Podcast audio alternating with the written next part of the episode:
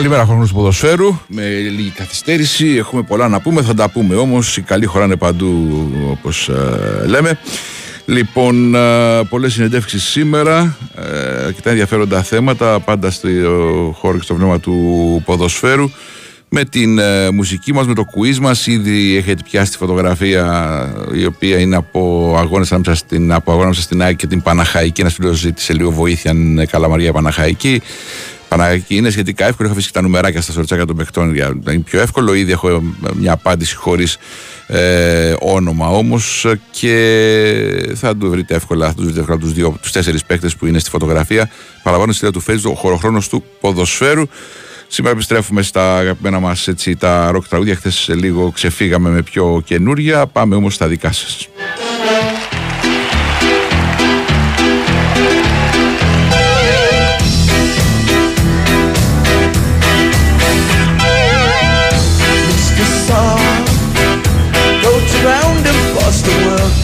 The things you're going through.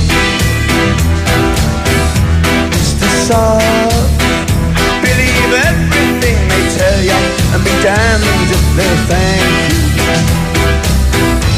You paint everything so cruel. Coming on like Mr. Cool. Paint your face and shut the gate. No one's coming home till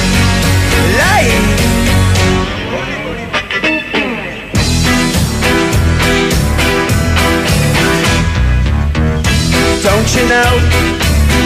Life gets tedious enough without this extra grudge to bear. You style, style. Shift your ideas, make your mind up in a jiffy. Let's be fair. Well, I'll be taking off tonight. Το γνωστό σήμερα μας ε, εφοδιάζει και μας ε, δημιουργεί έτσι θέματα που θα κουβεντιάσουμε στη συνέχεια. Θα έχουμε και φιλοξενούμενους. Ο Ντίνος από την Πάτρα αυτός που έστειλε το, την πρώτη απάντηση σωστή. Και μετά από ένα μικρό διάλειμμα διαφημιστικό που έχουμε τώρα να κάνουμε, θα επανέλθουμε πάνω ρήλος στην τεχνική μέρα της εκπομπής. Θα μας δώσει το διαφημιστικό διάλειμμα.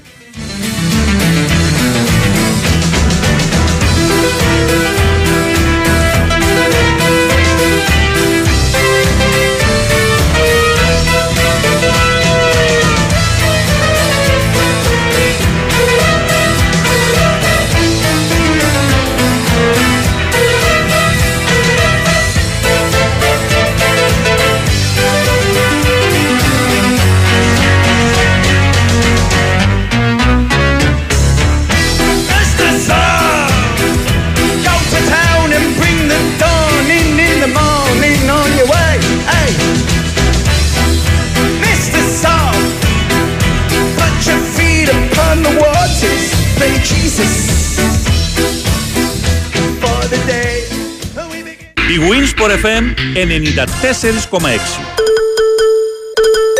Δες τον με τη σανιδούλα του, ένας γλύκας είναι. Μία ώρα μέσα στη θάλασσα είναι. Φοράει την μπλούζα με UV προστασία που του πήρα στον Decathlon και είναι full προστατευμένος από τον ήλιο. Από 5 ευρώ μόνο την πήρα σε όλα τα χρώματα. Ζήσε το πιο δραστήριο καλοκαίρι στον Decathlon. Όλα τα αθλητικά είδη σε απίστευτες τιμές. Βρες μας στο Decathlon River West, Smart Park και Mare West στην Κόρινθο ή στο decathlon.com.gr.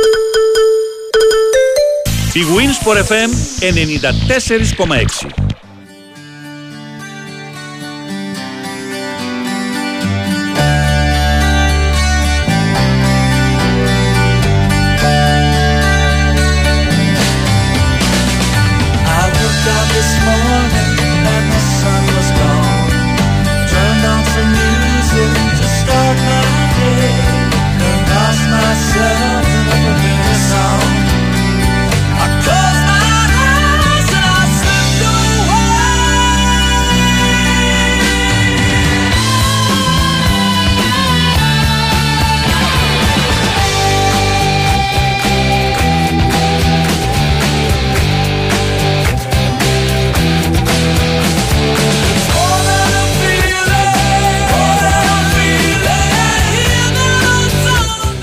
Σαν σήμερα 1969, 28 Μαΐου μεταδίδεται για πρώτη φορά στην ελληνική τηλεόραση ζωντανά ποδοσφαιρικός αγώνας. Όσοι είχαν, οι λίγοι που είχαν συσκευές ή όσοι βρέθηκαν έξω από βιτρίες καταστημάτων είδαν το δεύτερο ημίχρονο του τελικού του κυπέλου Θαλτριών με τη Μίλαν να νικά με 4-1 τον Άγιαξ. Περιγραφή τότε ε, φυσικά από τον ε, στο Γιάννη Διακογιάννη. 1977 σαν σήμερα, η Εθνική Ελλάδος παίζει σημαντικό μάτι στη Βουδαπέστη, πολύ κοντά στο να προκριθεί στο Παγκόσμιο Κύπρο της Αργεντινής. Η Σοβιετική Ένωση έχει τέσσερις βαθμούς, έχει τελειώσει τα παιχνίδια της. Ε, Ουγγαρία και Ελλάδα έχουν από τρεις. Αυτό σημαίνει ότι ο νικητής έπαιρνε την πρόκληση. Βέβαια, στο ΝΕΠ Στάντιο ήταν πολύ δύσκολο, κατάμεσο το γήπεδο. Ε, δύο γρήγορα γκολ από τον Πούστα στο 13 και τον Ήλαζη στο 15 φαίνεται να καθορίζουν την ε, εξέλιξη του αγώνα και έτσι γίνεται. Άλλο ένα γκολ στο 87 του Φάζεκας προ το τελικό 3-0 και η Ουγγαρία πήγε στην Αργεντινή εκείνη την εποχή. 1986, ένας από τους πιο ιστορικούς τελικούς κυπέλου Ελλάδος, ειδικά για τον Παναθηναϊκό, αφού ε, παίζει με τον Ολυμπιακό τελικό. Οι πράσινοι σχεδόν ένα μήνα πριν έχουν ολοκληρωθεί το πρωτάθλημα και το έχουν κατακτήσει. Μάλιστα, όταν είχε τελειώσει το πρωτάθλημα, είχε γίνει κάνει ημιτελική με την ΑΕΚ του κυπέλου. Πέρασε ο Παναθηναϊκός στον τελικό και στο τελικό έδειξε την καλή του κατάσταση. Νίκησε με 4-0 τον Ολυμπιακό. Άνοιξε ο σκορ Βαγγέλης Βλάχος στα μισά του πρώτου ημιχρόνου. Στα αρχή του δευτέρου ημιχρόνου το 2-0 το κάνει ο Χρήστος Δημόπουλος που την καλημερίζουμε. Χρήστο καλημέρα. Καλημέρα. Είσαι καλά; Καλά, μια χαρά. Λοιπόν, φτάσαμε σε εκείνο το μάτς του σαν σήμερα του 1986, 37 χρόνια πολλά είναι. Ναι.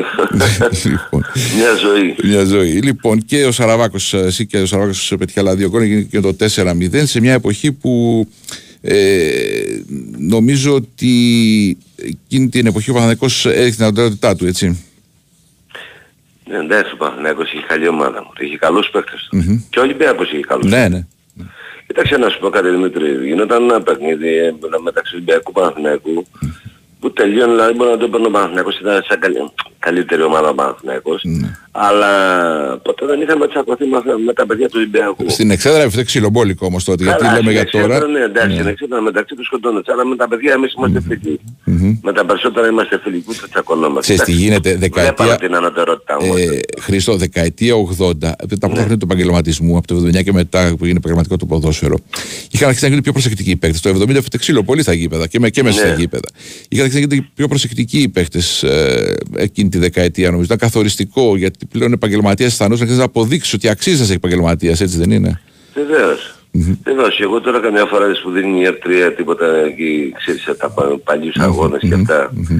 Μιλάμε για από το ξύλο της Αρκούδας. Ε. Ναι, ναι. Δεκαετία 70 λες και τα ξερά, ναι, ναι. Ε, βέβαια, εντάξει, το ξέρω και εγώ το που είχα παίξει μέσα στο Πανατολικό το 78 με το 80 να μου πηγαίναμε. Για ξύλο πολύ ρε παιδί μου. Ναι, ναι. Δηλαδή εντάξει έτσι, έτσι, δηλαδή, όταν πήγαινες εκτός δεν θα να παίξεις σε κάποιο ομάδα, δεν θέλω να πω σε κάποιες έδρες, να μου ναι. πες κυρίνα με εκεί πέρα. Σε χτυπάγανε πριν να μπεις μέσα ρε, και να κρατήσεις το παιχνίδι. Μόνο έτσι μπορούσα να το Εχθές μίλαγα με ένα άλλο βετεράνο που μου έλεγε ότι πήγαινε σε ένα γήπεδο και σου έλεγε μέχρι εδώ, από εδώ και πέρα δεν προχωράς. Ε, έτσι. Ε, και εμένα μου το έχουν πει μέχρι εδώ. Το λέω ότι είπες μέχρι εδώ καλά του λέω εντάξει, δηλαδή πως πρέπει να μπω και από πίσω του λέω. Μάλιστα. λοιπόν, να φύγω λίγο και από εκείνη την εποχή όπου ε, εντάξει, ίσως επειδή όταν είμαστε πιο νέοι είμαστε πιο ρομαντικοί με το ποδόσφαιρο, το βλέπουμε καλύτερα. Ναι. Βέβαια τώρα τα στιγμή που βλέπουμε από τη δεκαετία 70 και 80 με τα σημερινά είναι πολύ πιο γρήγορο το παιχνίδι τώρα. Δηλαδή ε, ε, δεν θα μπορούσε να προλάβετε να σταθείτε με τα δεδομένα τα τότε σήμερα, έτσι δεν είναι; Ναι, με τα δεδομένα τα τότε, αλλά κοιτάξτε να δεις τι παίχτες έχεις τώρα. Να μου ο μέσος παίχτης που παίζει σε μια ομάδα που είναι άσχετος. Ναι παίρνει 250.000 ευρώ και δεν παίρνει τίποτα. Είναι, είναι και η δουλειά που κάνουν, εντάξει, δεν το συζητάμε. Ναι, ναι, εντάξει. Ε, εντάξει, έχουν και βοηθητικά πράγματα. Δεν μπορεί να παίζει κάποιος τώρα Κυριακή Τετάρτη, Κυριακή Τετάρτη συνεχόμενα να πει ένα μήνα. Ναι. Ε, και, με, ρε, φίλε, και, τόσα χιλιόμετρα, και τόσα χιλιόμετρα στο γήπεδο, έτσι. Ε, βέβαια, εντάξει, εγώ έπαιξα, έπαιξα τόσα χρόνια μου, δεν είχα πάρει ούτε ένα χάπι να πούμε. Mm-hmm. Ούτε ένα χάπι mm-hmm. για να μπω μέσα, γιατί είχα φυσικές δυνάμεις. Ναι. Όσε είχατε τέλος πάντων, όσε μπορούσατε να έχετε, ναι. Όσες ε, βέβαια, εντάξει, εσύ πιστεύεις Δημήτρη ότι αντέχει ο οργανισμός τώρα αυτόν τώρα εδώ πέρα χωρίς να με έχουν κάποια βοηθητικά κατεύθυνση. Όχι, όχι. Δεν υπάρχει περίπτωση. Και, και 70 μάτς το χρόνο που φτάνουν με, ε, σε φούλου ρυθμούς. Μα πάρε και παράδειγμα με τον Ιταλό να πούμε που κινήθηκε να μην δεν ξύμισε. Πάρε το, τη Σεβίκη ναι. στον παίχτη να πούμε της, Καλά, εντάξει, ε, μην πάμε στα, στις συνέπειες γιατί είναι θέμα ιατρικό, αλλά είναι δεδομένο ότι φαίνεται εξωπραγματικές οι αντοχές αυτές, ας πούμε, έτσι, ναι. Εμένα εγώ θα σου πω κάτι, κοίταξε να όταν έπαιζα στο ΠΑΟΚ μου είχε πει ο Κούτας μου, λέει πρόσεξε μου, λέει στη ζωή σου μην πάρεις μου λέει κάνα τέτοιο πράγμα γιατί θα έχεις προβλήματα αργότερα με την καρδιά σου. Ναι. Και επειδή ήμουν και λίγο φοβετσιάρης εγώ δεν είχα πάρει τίποτα, σου λέω τίποτα τίποτα. Ναι. ναι. Ε, τώρα το φετινό πρόσωπο πώς το είδες, είχε ενδιαφέρον έτσι; Είχε ενδιαφέρον, ναι. Mm. Είχε ενδιαφέρον. εντάξει, μέχρι τελευταία αγωνιστική και εγώ το είχα πει να μου θα γίνει μέχρι τελευταία αγωνιστική. Αλλά από εκεί και πέρα όμως, δεν ο Παναθηναϊκός είναι 12 πόντους μπροστά να μου εκεί δεν μπορεί να πάρεις πρωτάθλημα, δεν μπορεί να το πάρεις ποτέ όμως. Ε, εντάξει, θα αλλάξει. Θα, θα, βρει, θα βρει τα, τα, τα φάρμακα του χρόνου. Ναι, τι να βρει τα φάρμακα του χρόνου. Κάθε πέρυσι καλύτερα να Δημήτρη. ε, δεν μου λες, ε, στα, στα, play, στα play-off ε, το να κάνεις τέσσερις σοπαλίες σε πέντε μάτς στην έδρα σου είναι πόσο, πόσο έκανε, τρεις σοπαλίες, τέσσερα μάτς νομίζω πόσο έκανε. Ναι, ναι, είναι... είναι ε, τι έχασες στο παιχνίδι, πού το έχασες στο πρωτάθλημα; Ναι. Μία νύχτα τέσσερις σοπαλίες μέσα, ναι. Με τον, τον, τον Βόλο; Δεκέμβριο, το Δεκέμβριο, είσαι 10, 10, 10 ή 12 πόντους μπροστά. Mm-hmm. Δεν έκανε μεταγραφές. Ναι. Έπρεπε να πάρει μία-δύο μεταγραφές. Και... Έπρεπε. Έπρεπε. Και το, το, το, το δύσκολο γκολ φαινόταν το δύσκολο γκολ. Το βλέπεις από τότε το δύσκολο γκολ. Δεν έχω δύσκολο γκολ μου. Γιατί μπορούσε να βάλει κόλλα μου εκεί πέρα. Έβαζε ένα κόλλα με το Σεγγέλ δηλαδή και το έστειλες έτσι εκεί πέρα και το, να το κρατήσεις. Mm-hmm. Δηλαδή εντάξει, τον γκολ όταν είναι να το βάλεις. Mm-hmm. Πρέπει να το κρατήσεις. Ναι. Αλλά για να το βάλεις όμως ε, εντάξει και με ένα γκολ, κοίταξε να βάλεις ένα γκολ δεν παίρνεις πρωτάθλημα, βάλεις δύο-τρία. Πρέπει να το έχεις και εύκολο το γκολ. Αν σε φτάνει στο 90 και αγχώνεσαι, έτσι δεν είναι. Έτσι είναι ναι, μα, μα, δεν, μπο, δεν μπορεί να βάλεις. Δηλαδή στον Ιωνικό κερδίζεις ένα μηδέν, έρχεται ένα ένα. Έπαιξε με τον Όθη να μην μηδέν μηδέν. Άρα και δεν είχες παίχτη να μου ο οποίος ήταν κολτής. Ναι. Δηλαδή κάθε αυτό κολτής, δηλαδή για να κάνει ένα κολ. Μήπως ήταν επειδή είχε χρόνια ρε παιδί μου Παναθηναϊκός να βρεθείς τέτοια, να ανέβει τόσο ψηλά, μήπως εντάξει, είχε, ήταν και δύσκολο να το, να το διαχειριστεί. Θα μου πεις και η ΑΕΚ τα τελευταία χρόνια δεν είχε φτάσει ψηλά. Ε, είναι θέμα μέταλλου ας πούμε. Πάντως ήταν, ήταν μια, ένα ξεκίνημα. Να σου, ναι. να σου πω για κάτι Δημήτρη, ο Ιωαννίδης στο παιδί να mm-hmm. βοήθησε τον Παναθηναϊκό mm-hmm. και πήρε πολλούς πόντους ο Ιωαννίδης. Ναι. Νομίζω σε κάποια παιχνίδια ότι μπορούσε να ξεκινήσει. Εγώ θέλω να μπω και τώρα και στο τέτοιο ναι. Του, του προπονητή, ναι. γιατί θα ήμουν και, και πιο σκληρός. Αλλά εντάξει δεν θέλω να... Όχι εντάξει, είναι άποψή σου λες. Δεν... Είναι άποψή μου, τι λέω όμως ότι σαν το Σποράρι ήταν παίκτης να με το είχα πει να με δω και δύο μήνες, να μου ήταν παίχτης ο οποίος δεν μπορούσε να είναι, έχει εύκολο τον κόλλο στον Παναθηναϊκό. Ναι. Ενώ ο Ιωαννίδης να μην το παιδί το βλέπεις να με έμπαινε μέσα τσαμπουκάς, mm. τριπλέρ, έδινε και, έδινε και ασίστα, μπορούσε να δηλαδή αυτός να κάνει, δηλαδή το είχε το, το εύκολο, εντάξει, το εύκολο εισαγωγικά. Όσο το είχε όμως τον κόλλο, όταν έμπαινε ναι. μέσα δηλαδή ρε παιδί τον έβλεπες να μου σου κάνει τρεις ευκαιρίες, θα σου κάνει ένα κόλ, κατάλαβες. Απλώς ξέρεις, είχε έρθει από, δηλαδή ήταν δεύτερη τρονία, λιγότερο έμπειρος ε, από το σπόρα, ξέρεις, με τη λογική ότι ο άλλος είχε πληρωθεί αρκετά χρήματα, και αυτή τη λογική την ξέρεις, ναι. Δημήτρη να σου πω κάτι. Mm. Άκου να δεις. Επειδή η Σαντρεφόρα έπαιξα τόσα χρόνια. Mm. Όταν δεν την κολλάς την μπάλα στα αλήθεια, mm-hmm. ας το ξέχασε το. Ναι. Για ποιο σπόρα μιλάτε; Για ποιον; Αυτή είναι η μεταγραφή 3,5 εκατομμύρια ευρώ. Mm-hmm. Έτσι δεν είναι. Mm-hmm. Για να δώσεις 3,5 εκατομμύρια ευρώ, δηλαδή πρέπει να είναι ο άνθρωπος συστή. Δύο κολ κάθε Κυριακή. Εντάξει, έπαιξε Premier League, έπαιξε ψηλό επίπεδο, είναι διεθνής. Ρε, παιδί. Εμένα προσωπικά τον Παναγιώτο δεν το βοήθησε. Ναι. Αυτό θέλω να, πω, να σου πω. Ναι. Αν έπαιξε και τι έκανε. Μετά με ενδιαφέρει τι έκανα στη, στη, στη Σλοβενία ή ναι. στην ε, Σπορτ της Άμονας. Ναι. Εδώ τι έκανε σε μένα. Ε, έκανε βέβαια 11 γκολ, αλλά Εγώ έχασε και πολλά άλλες, ναι. Ναι, ε, τι έχασε πολλά, δεν ήταν εύκολο στο γκολ. Mm-hmm. Και ξέρεις, είναι το θέμα ότι εγώ δεν μετράω τώρα να έχασε το παιδί να μου στο 90 στο 95 να με το περάσει με το, με το βόλο. Ναι. Εντάξει, πάνω δεν χάνονται. Ναι, ναι. Έτσι, δεν το είναι. συνολικά, το, συνολικά λες. Ναι. Ε, ναι, συνολικά γιατί ήταν μέσα στη μεγάλη περιοχή, δηλαδή δεν μπορούσε να κάνει γκολ. Μάλιστα. Λοιπόν, ε, πάντως ήταν μια χρονιά που ο Παναθηναϊκός νομίζω έχτισε και είναι η ευκαιρία του τώρα να, να μπει σε ψηλό ρυθμό, έτσι. Ναι, ναι, έχτισε. Από εδώ και πέρα αρχίζουν όμως. Mm-hmm. Να δούμε. Ε, κοίταξε, τώρα έχεις την ευαισθησία με το. Επειδή είσαι ο Σεντερφόρ, την ευαισθησία με το, με, το, με το γκολ, το εύκολο. Έτσι. Εκεί πιστεύεις ότι είναι κλειδί σε μια ομάδα. Ε, βέβαια, να σου πω και κάτι. Mm-hmm. Τώρα όταν παίρνεις ένα σεντρεφόρ, παίρνεις να πληρώνεις mm-hmm. και λες πήρα σεντρεφόρ να, κάνει, να, να βάλει τον γκολ. Εχθές είδες τι έγινε την Dortmund, mm-hmm. το είδες. Mm-hmm. Γιατί έχεις ασχοληθεί με όλες τις κατηγορίες να πω. Ναι, ναι, ναι. Εδώ, ε, εδώ, εδώ, εδώ δεν γίνεται αυτό το πράγμα. Ε; Ε, ε, ε, το βλέπεις. Ναι. Εδώ πέρα, εδώ, εδώ κοιτάξτε, εγώ είδα χθες όλα τα γερμανικά τα, τα αποτελέσματα mm. και τα παιχνίδια τα βλέπα ναι. και έλεγα αν είναι δυνατόν. Δηλαδή παίζει Dortmund τη Μέντς. Καθίστε ρε και εσύ να ναι. Πρόσεχε, το έλεγα εγώ. Ναι, ναι, καθίστε να χάσετε. Τι ήρθατε να κάνετε εδώ, ε; Ναι. Σωστά, πάει, πάει και φέρνει διπλό. Στην Ελλάδα, ξέρεις τι, ήταν προκαθαρισμένο. Πήγες εκεί, έχασες γεια σας, πήρε το πρωτάθλημα. Και άμα λίγο στο πρώτο ημίχρονο κουνιόντουσαν, στο δεύτερο ε, στα, ποδη, στα αποδητήρια, στα αποδητήρια πέφτει, πέφτει καμιά σφαλιάρα στα αποδητήρια. Αυτό και... σου λέω, δεν θα μπεις. Ενώ είδες αυτοί τι κάνανε οι Γερμανοί. Ναι. Μπα, σου λέει Ντόρκμουν, να με λέει κάθονται, λέει και τι να κλαίνουν, αυτά δεν μπορούν να πάρεις το πρωτάθλημα μέσα στην έδρα σου. Από εκεί και πέρα άστο. Καλά, εδώ δεν λέμε ότι ρε παιδί μου, γιατί μια ομάδα έπαιξε λέει, μαζί μας, έπαιξε πιο, ε, πιο χαλαρά, με τους άλλους έπαιξε Champions League κτλ. Mm. Είναι λίγο, ας αυτή τη λογική ζούμε εμείς, στο σενάριο, έτσι.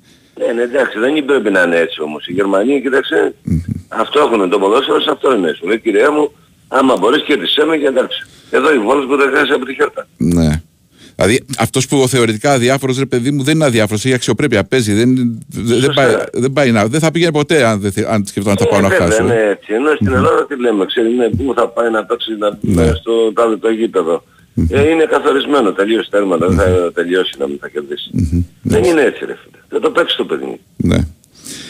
Μάλιστα. Λοιπόν, Χριστό, χάρηκα που τα πάμε, θα τα ξαναπούμε. εγώ, Δημήτρη μου, Καλό καλά. καλοκαίρι με υγεία. Έχεις εδώ κάτι θετικά μηνύματα. Ξέρεις, υπάρχουν και φίλοι που συμφωνούν μαζί σου. Ναι, όντως, 4 γκολ από τα 11 τους πέρα με πέναλτι, γιατί είπα εδώ για τα 11 γκολ, ισχύει αυτό. Ε, θέλουν, θέλουν να καλό σεντερφόρ, το νιώθουν. Δηλαδή, ξέρεις, πολύ να ένας φίλος Μίγκλαν 13 λέει σεντερφόρ οπωσδήποτε πολύ καλό. Ψάχνουν, δηλαδή πιστεύουν και αυτοί ότι το γκολ είναι σημαντικό. Ε. Ε, βέβαια, εντάξει, άμα δεν βάλεις τον γκολ και ξέρεις τι λέει τώρα Δημήτρη. Αν βγάλεις ένα γκολ έξω εκτός έδρας ή δύο, mm. εντάξει τώρα άμα θα φάει η άμυνα, δηλαδή από εκεί πέρα σου λέω εγώ κύριε μου το έκανα, αλλά όταν δεν βάζεις γκολ όμως τελείωσε. Mm-hmm. Καταλάβες. Αυτό είναι. Να είσαι καλά, ευχαριστώ πολύ.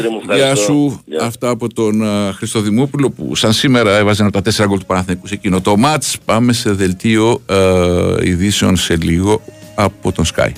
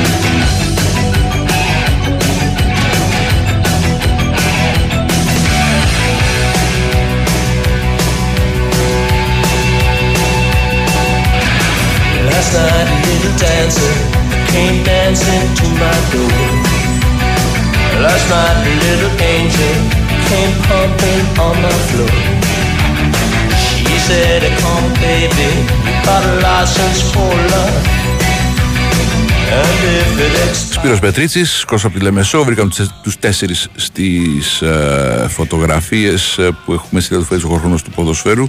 Τέσσερις ποδοσφαιριστές δεν είναι και πολύ δύσκολο. Εντάξει, έχουν βοηθήσει λίγο τους παίκτες Παναχαϊκής με τα νούμεράκια και ε, ε, εντάξει πρέπει να τους ξέρεις κιόλας, δεν φτάνουν μόνο τα νούμερα και να ξέρεις να ψάχνεσαι.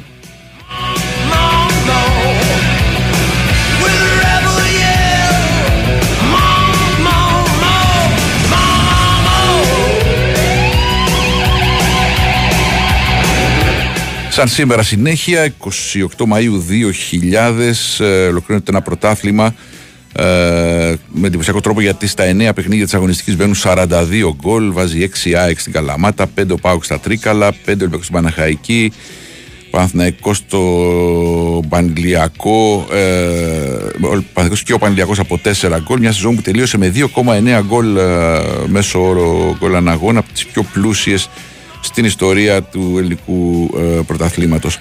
Και 2006 σαν σήμερα ο Μαρίνος Ζουνίδης στα 38 χρόνια ε, ήταν βοηθός στην ε, Ξάνθη, βοηθός του Γιάννη Ματζουράκη, αποφασίζει να κάνει σόλο καριέρα που λέμε.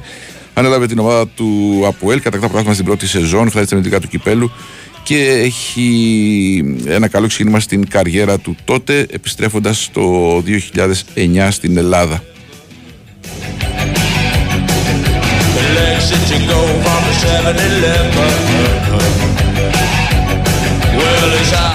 2008 σαν σήμερα ο Ολυμπιακός ανακοινώνει την πρόσληψη του Νέστο Βαλβέρδε, θέση του προπονητή της ομάδας. Σεζόν είχε τελειώσει με, είχε ξεκινήσει με λεμονή, η προηγούμενη είχε τελειώσει με σεγκούρα και κατάκτηση του Ντάβλα, αλλά τότε ο Σκάτη Κόκαλα ήθελε ένα καλό προπονητή. Για τη συνέχεια, 44 είναι το, τότε ο Ισπανός είχε καλό όνομα στη χώρα του, είχε φτάσει με την Ισπανία τελικό του κυπέλου UEFA. Και από το καλοκαίρι εκείνο φάνηκε η φιλοσοφία του, τα αποτελέσματα θεαματικά στον Ολυμπιακό, double και πρόκριση του 16 του UEFA. Ε, βέβαια η πρώτη θητεία του κράτησε μόλις ένα χρόνο καθώς ε, δεν έγινε έγκαιρη, ήταν θέμα οικονομικό δηλαδή ανανέωση συνεργασίας. Ε, έφυγε Ε, ξαναγύρισε στην ε, Ισπανία, στην ε, Villarreal. Ε, Όμως ε, μετά από ένα χρόνο απουσίας ο Μαρινάκης θα τον επαναφέρει το 2010 και ο Βαλβέρδε θα κάνει άλλες δύο σεζόν με δύο πρωταθλήματα και ένα κύπελο. Φτάνοντας πέντε τίτλου, πέντε τίτλους σε τρεις σεζόν που δούλεψε στον Ολυμπιακό. σω είναι πιο πετυχημένες επιλογές προπονητών στην ιστορία του Ολυμπιακού. Και βέβαια η ιστορία του Ολυμπιακού σημαίνει Κώστας Νικολακόπουλος. Μπορούμε να το κουβεντιάσουμε λίγο. Κώστα, καλημέρα. Έλα Δημήτρη, τι κάνεις; Καλά είσαι; Ε, ε, νομίζω ότι είναι ε, σημαντική αυτή τη στιγμή για τον Ολυμπιακό έτσι, η αύξηση του Βαλβέρδε και ό,τι μπόρεσε να κάνει στη συνέχεια και να, να χτίσει. Ε, βέβαια. Ε, γι' αυτό άλλωστε και όταν πριν λίγα χρόνια κλειώθηκε ο Ολυμπιακός Μπαρτσελώνα, όλο το γήπεδο τον αποθέωσε. Ναι. Δεν είναι εύκολο αυτό το πράγμα μετά από κάποια χρόνια κιόλας που είχαν περάσει. Μ; Μα και ακόμα και τώρα δεν ακούγεται, φέρε το Βαλβέρδε, ακόμα και τώρα δεν ακούγεται. έτσι, έτσι, έτσι. Μα α, είναι ένας προπονητής που συνέδεσε το όνομά του με σχεδόν απόλυτη επιτυχία α, στα πάντα α, σε ό,τι αφορά τους τίτλους με τον Ολυμπιακό, αλλά και με πολύ καλή παρουσία στην Ευρώπη. Αυτό πήγα να σου πω ότι και το ποδόσφαιρο που παίξει, γιατί και ο Μάρτινς πήρε τίτλους και άλλοι πήραν τίτλους. Ε, εντάξει, ο Βάγκελ είναι κάτι άλλο, είναι άλλο κεφάλαιο, δεν το συζητάμε γιατί είμαι σε άλλη επο- εποχή. Ε, αλλά ε, ίσως και το ποδόσφαιρο ξέρει έτσι η κίνηση του, στον, η κίνηση του στον πάγκο, η φιλοσοφία, ο τρόπος που μιλούσε, γύρω- ήταν έτσι φιλικός Ε, ήταν έδειχνε. ένας α, συνεπής και σοβαρός έτσι, άνθρωπος και Mm-hmm. έπαιζε ένα ωραίο ποδόσφαιρο, ισπανικό ποδόσφαιρο, Mm-hmm. ε, πολύ κινητικό, με πίεση, με γκολ Mm-hmm. ε, και ε, άλλωστε πάντα στο ποδόσφαιρο μιλάνε τα αποτελέσματα. Mm-hmm. Ο Ολυμπιακός με τον Ερνέστο στον πάγκο είχε κερδίσει, είχε διαλύσει 5-1 την Πενφίκα. Ναι. Ε, την Πενφίκα, ε.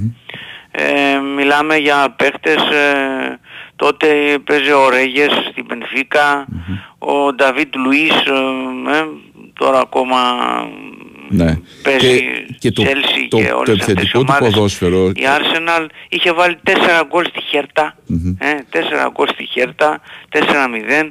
Είχε κερδίσει, είχε ρίξει 3 γκολ στην Arsenal και στην Dortmund στο καραϊσκακι Είχε κάνει σημαντικά διπλά α, στη Μαρσέη, στη Ρούμπιν, στη Μέταλιστ και μόνο Ναι. από μια συγκυρία δεν μπόρεσε να φτάσει στα προημιτελικά του Europa League. Με τη ε, Μέτα λε- λες τώρα, ε. Τώρα Ε, ήδη, βέβαια. ήδη είχε ένα, ένα, ε, ένα μήνυμα, δεν του συγχωρώ, λέει, που δεν τα κατάφερε εκεί. Εντάξει, τι να κάνει ο άνθρωπος, δεν είναι και... Τι να ε, το υπερήφανος συγχωρέσει, να ο, ο συγχωρέσει. Ερνέστο δεν πρέπει να, δεν έχει συγχωρέσει Τον εμάς εαυτό του, ακόμα. ναι, ναι, ναι. Όχι τον Ολυμπιακό Α, δεν τον έχει Ολυμπιακό. συγχωρέσει. Ε, βέβαια, γιατί ήταν ένα παιχνίδι εκείνο στο οποίο ε, από κάποια στιγμή και μετά οι μισοί παίκτες του Ολυμπιακού είχαν ε, εντελώς έλλειψη συγκέντρωσης Ναι. ε, γιατί το σκορ ήταν 2-0 ήταν 1-0 από το πρώτο Είχε μάτς προηγηθεί και από το ένα- Μαρκάνο, ναι, ένα μηδέν. και ένα ναι. 0 απ- ήταν σαν Ε, ένα με- 2-0 μέχρι το το 81, σκορ. μέχρι το 81, Ο, ναι. ο Μέγερη έκανε τη μεγαλύτερη γκάφα της ζωής Ναι, του ναι. δίνοντας ε, έτοιμο το γκολ ε, τε-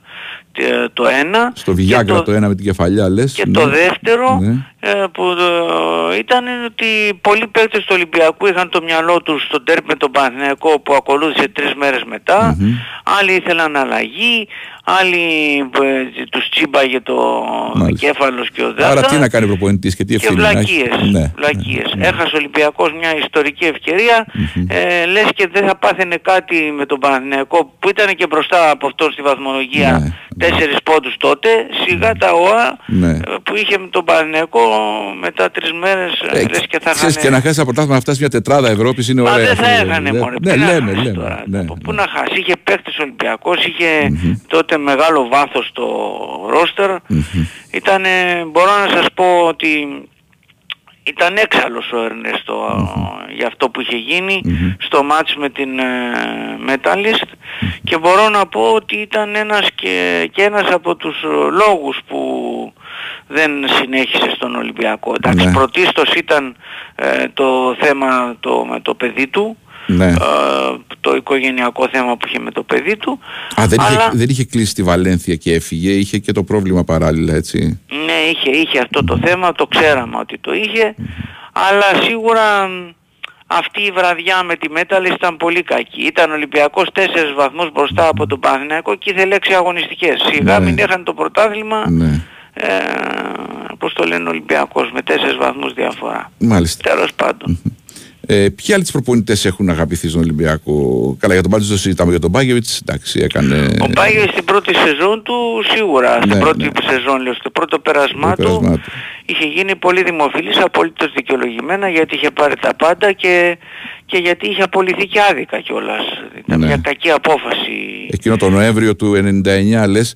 Ε, ναι, ήταν μια Τετάρτη πο- πολύ μεσημέρι. κακή απόφαση. Ο Ολυμπιακός είχε 8 νίκες ε, Ναι.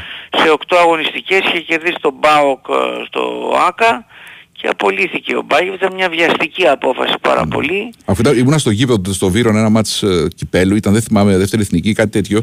Ε, και ε, μόλις μαθεύτηκε στα δημοσιογραφικά, λέγανε εντάξει, λέγαμε ρε παιδιά Πρωταπριλιά, είναι δεν γίνεται αυτό το πράγμα, ας πούμε, ξέρεις. Ήταν... Ναι, ήταν, ήταν μια κακή απόφαση. Ε, βεβαίως δεν ήταν ε, επειδή η ομάδα στο πρωτάθλημα είχε 8 στα 8 επαναλαμβάνω. Ναι.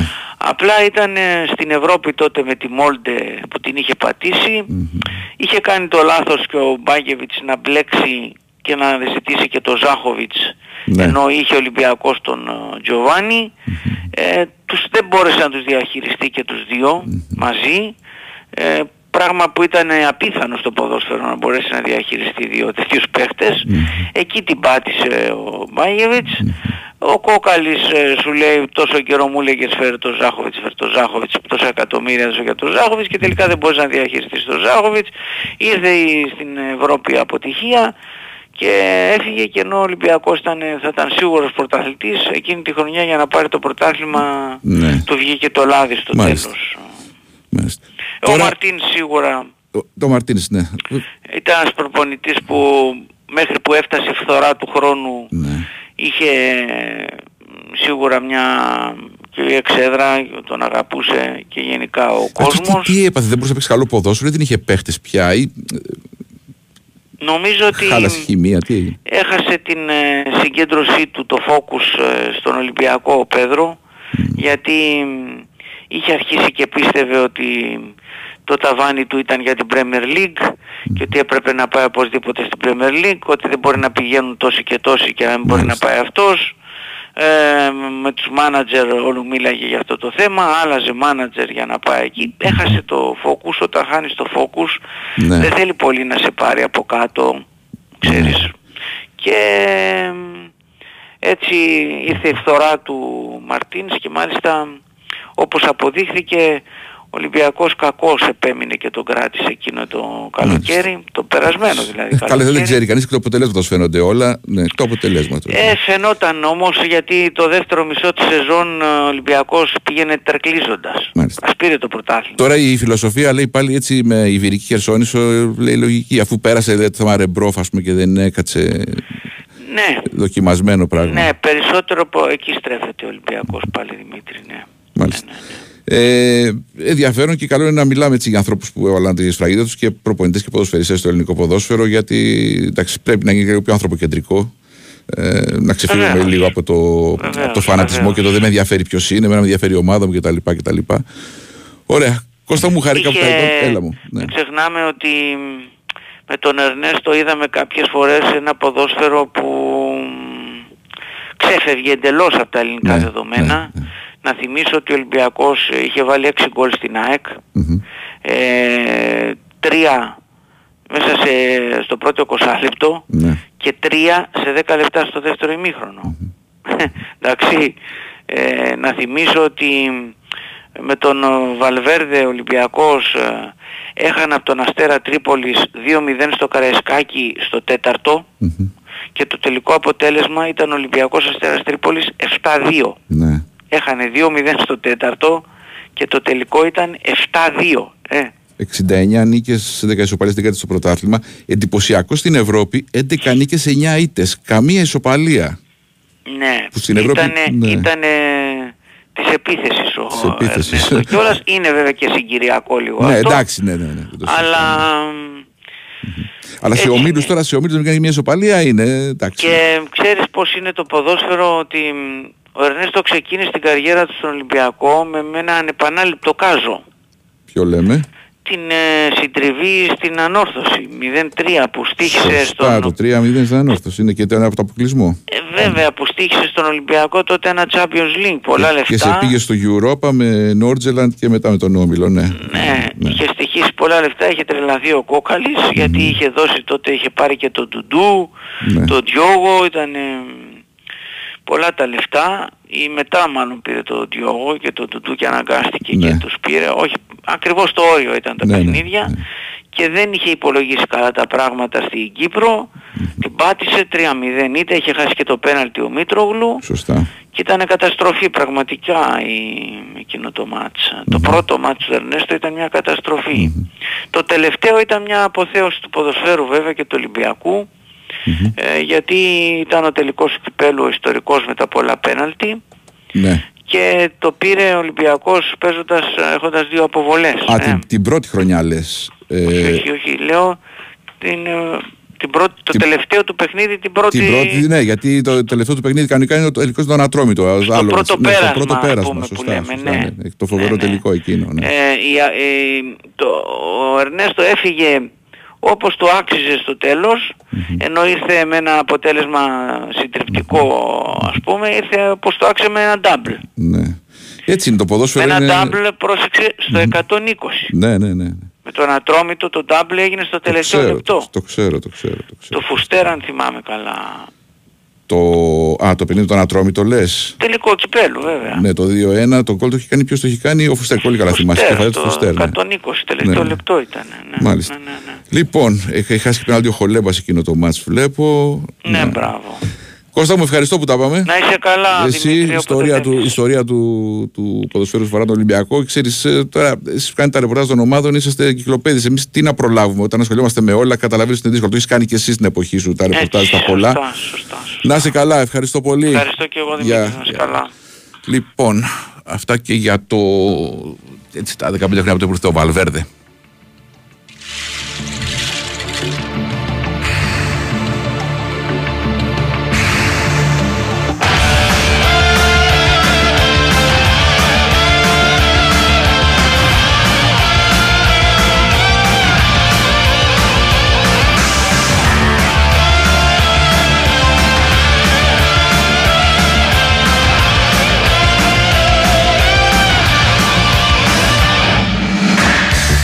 Επειδή μου λέει ένας φίλος για το ε, τελικό της Championship, πώς καταφέρουν οι άνθρωποι να κάνουν ένα τελικό γιορτή χωρίς νεκρές ζώνες, χωρίς μάτια, δεν είμαστε φοβικοί να διορθώσουμε έναν αγώνα. Δεν είμαστε φοβικοί να διορθώσουμε έναν αγώνα. Δεν μπορούμε να διορθώσουμε έναν αγώνα γιατί ε, δε- δεν έχουμε τη- την παιδεία. Δηλαδή δεν μπορούν να, βρ- να βρεθούν οπαδοί δύο ομάδων σε ένα γήπεδο, στο μια φορά το χρόνο. Το είπαμε και έχω πει και άλλες φορές.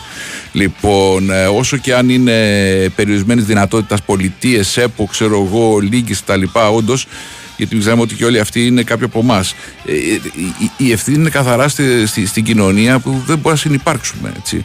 Ε, τώρα βέβαια ε, θα μου πεις ε, γιατί οι Άγγλοι είναι και τίποτα καλά παιδιά και ήσυχοι και έξυπνοι. Κάποιοι όμως δεν θα καταλάβουν κάποια πράγματα, αλλά τα κατάλαβαν. Πήραν μια παιδεία και μην ξεχνάτε ότι οι Άγγλοι ε, μπορεί να μην είναι ο πιο έξυπνος λαός, αλλά έχουν πρωτόκολλα. Και τα πρωτόκολλα στη ζωή, όταν τα ακολουθείς, έχουν πολύ μεγάλη σημασία.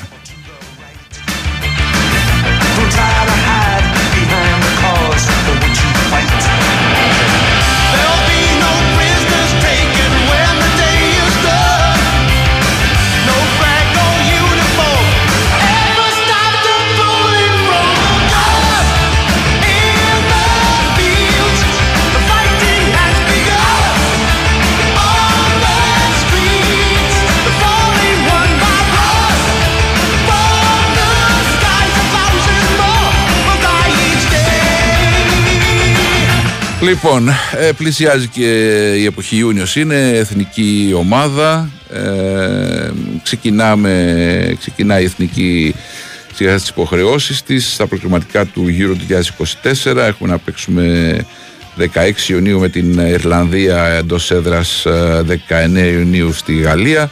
Είχαμε τις προσκλήσεις ε, για τα παιχνίδια αυτά από τον ε, Πογέτ. Έχουμε την κουβέντα ε, για τον Φορτούνη που έγινε πάρα πολύ. Μου θυμίζει τις εποχές ε, Ρεχάγκελ και Ζήκο η κουβέντα πολύ τότε.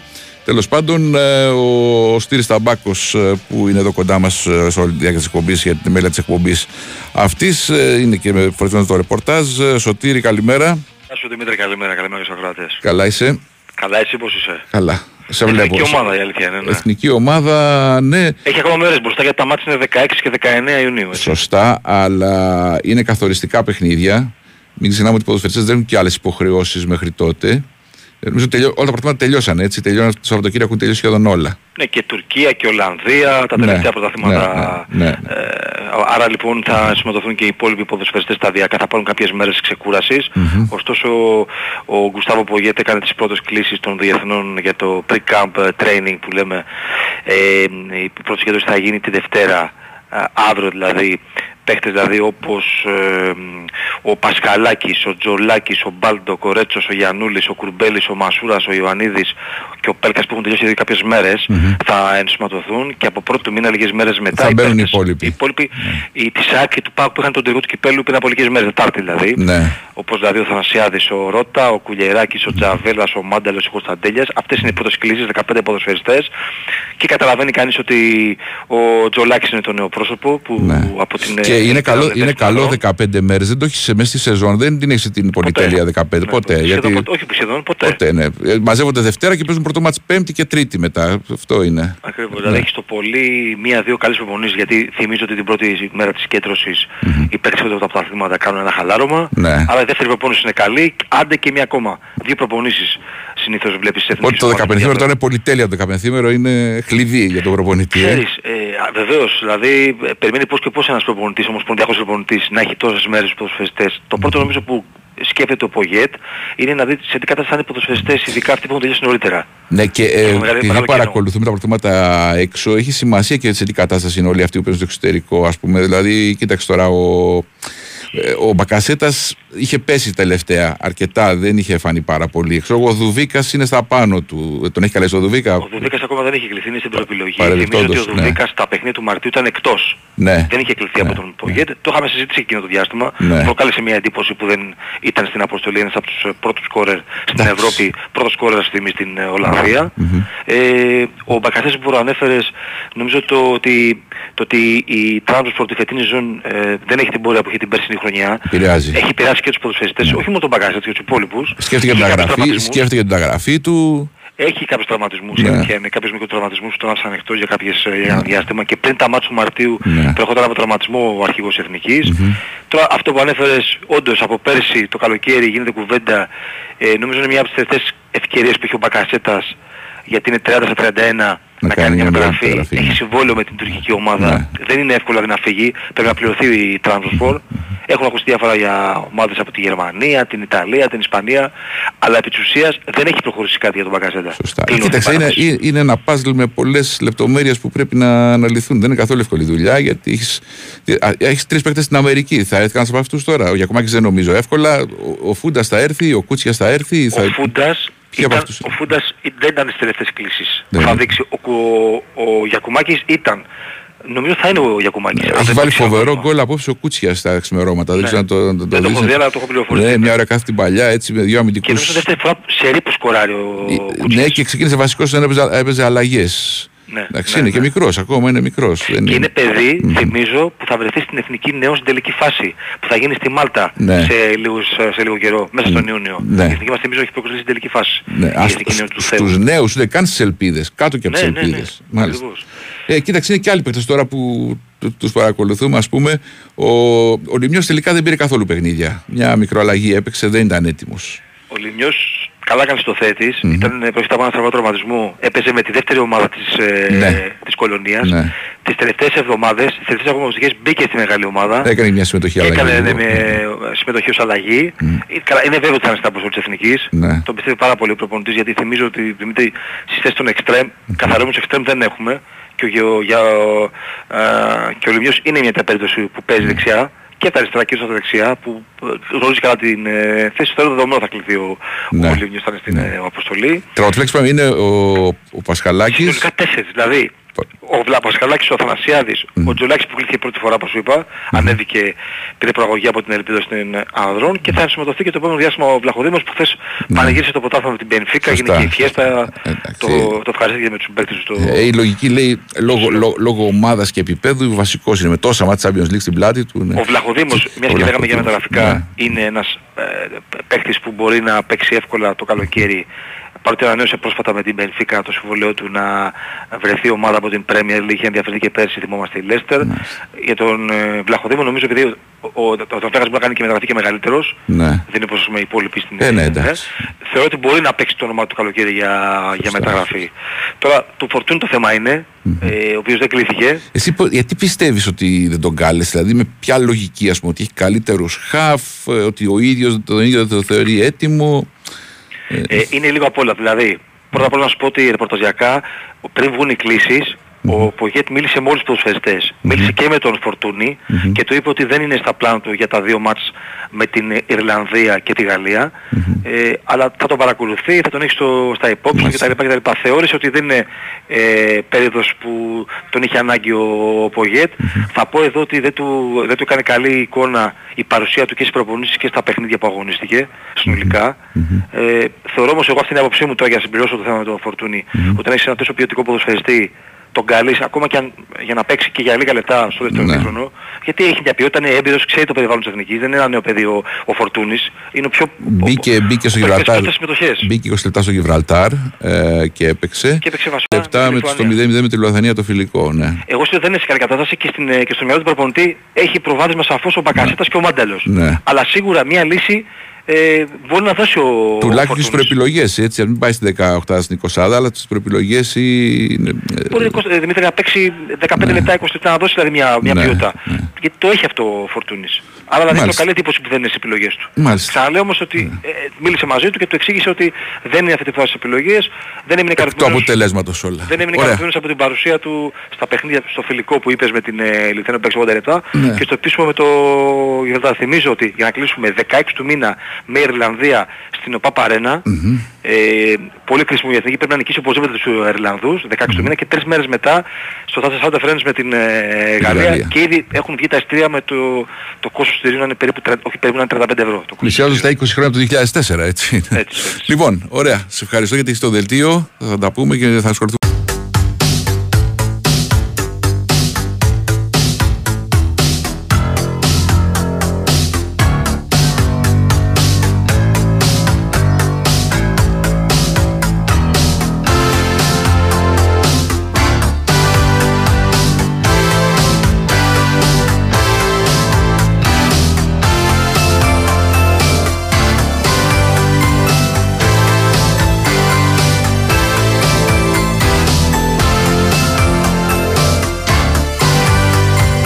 Πάμε για ένα quiz. Δύσκολο βέβαια τώρα εδώ, αλλά δεν πειράζει έτσι για να μαθαίνουμε κιόλας τα quiz μας, αφού δεν έχουμε και δώρα ας πούμε, για να κινητοποιηθούμε, να έχουμε πολλές απαντήσεις. για να το παλέψετε, λοιπόν, ψάχνουμε παγκόσμιο προαθλητή ποδοσφαιριστή που πήρε παγκόσμιο κύπελο. Έχει κατακτήσει παγκόσμιο κύπελο δηλαδή ο ποδοσφαιριστής. Και ο πατέρας του ε, σκοτώθηκε σε τροχαίο. Να μην πούμε πού, να πούμε και το πού. Στην Κύπρο. Λοιπόν, Βοηθάει. παραλαμβάνω, βοηθάει, βοηθάει. Λοιπόν, ε, ψάχνουν παγκόσμιο ε, πρωταθλητή ποδοσφαιριστή που έχει πάρει το παγκόσμιο κύπελο και ο πατέρας του σκοτώθηκε σε τροχαίο στην Κύπρο. Για να δούμε πώς μπορεί να συνδυάσει το μυαλό σας και να βρει κάτι.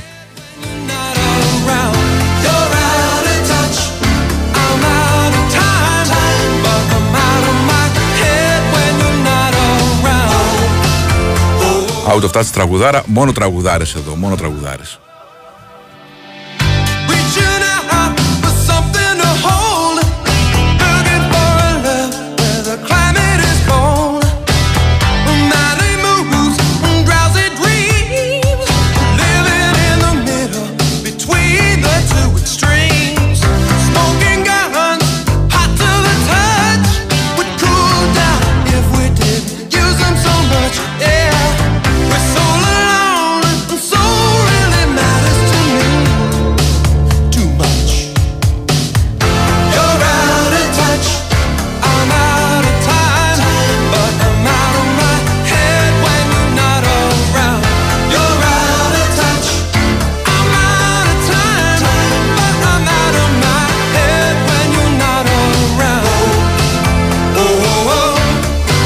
Γεια σου Μαρία από το βροχερό Newcastle. Το βροχερό τι το θέλεις είναι ε, πλεονασμός, να σε καλά.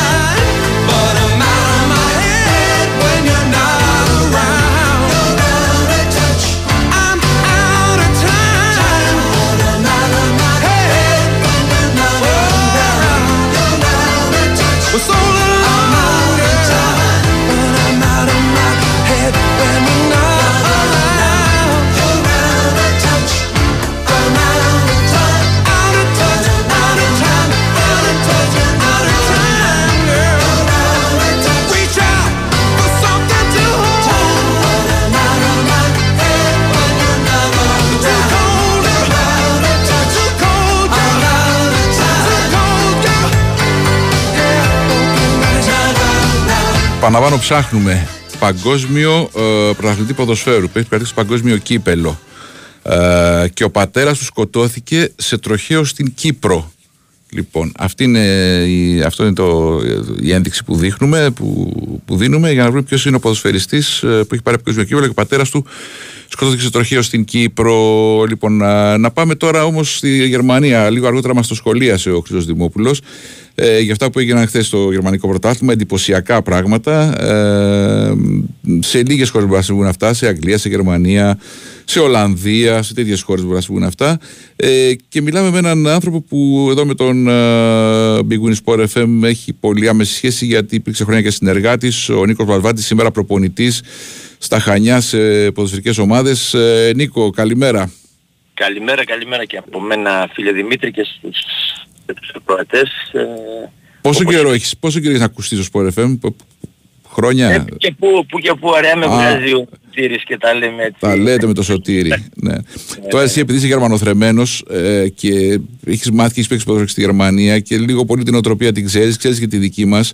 Ε, ε, αυτά γιατί συμβαίνουν στη Γερμανία; Ε, λίγο πολύ όλοι τα γνωρίζουμε φίλε Δημήτρη γιατί συμβαίνουν αυτά όχι μόνο στη Γερμανία, στις προηγμένες ποδοσφαιρικές ε, χώρες.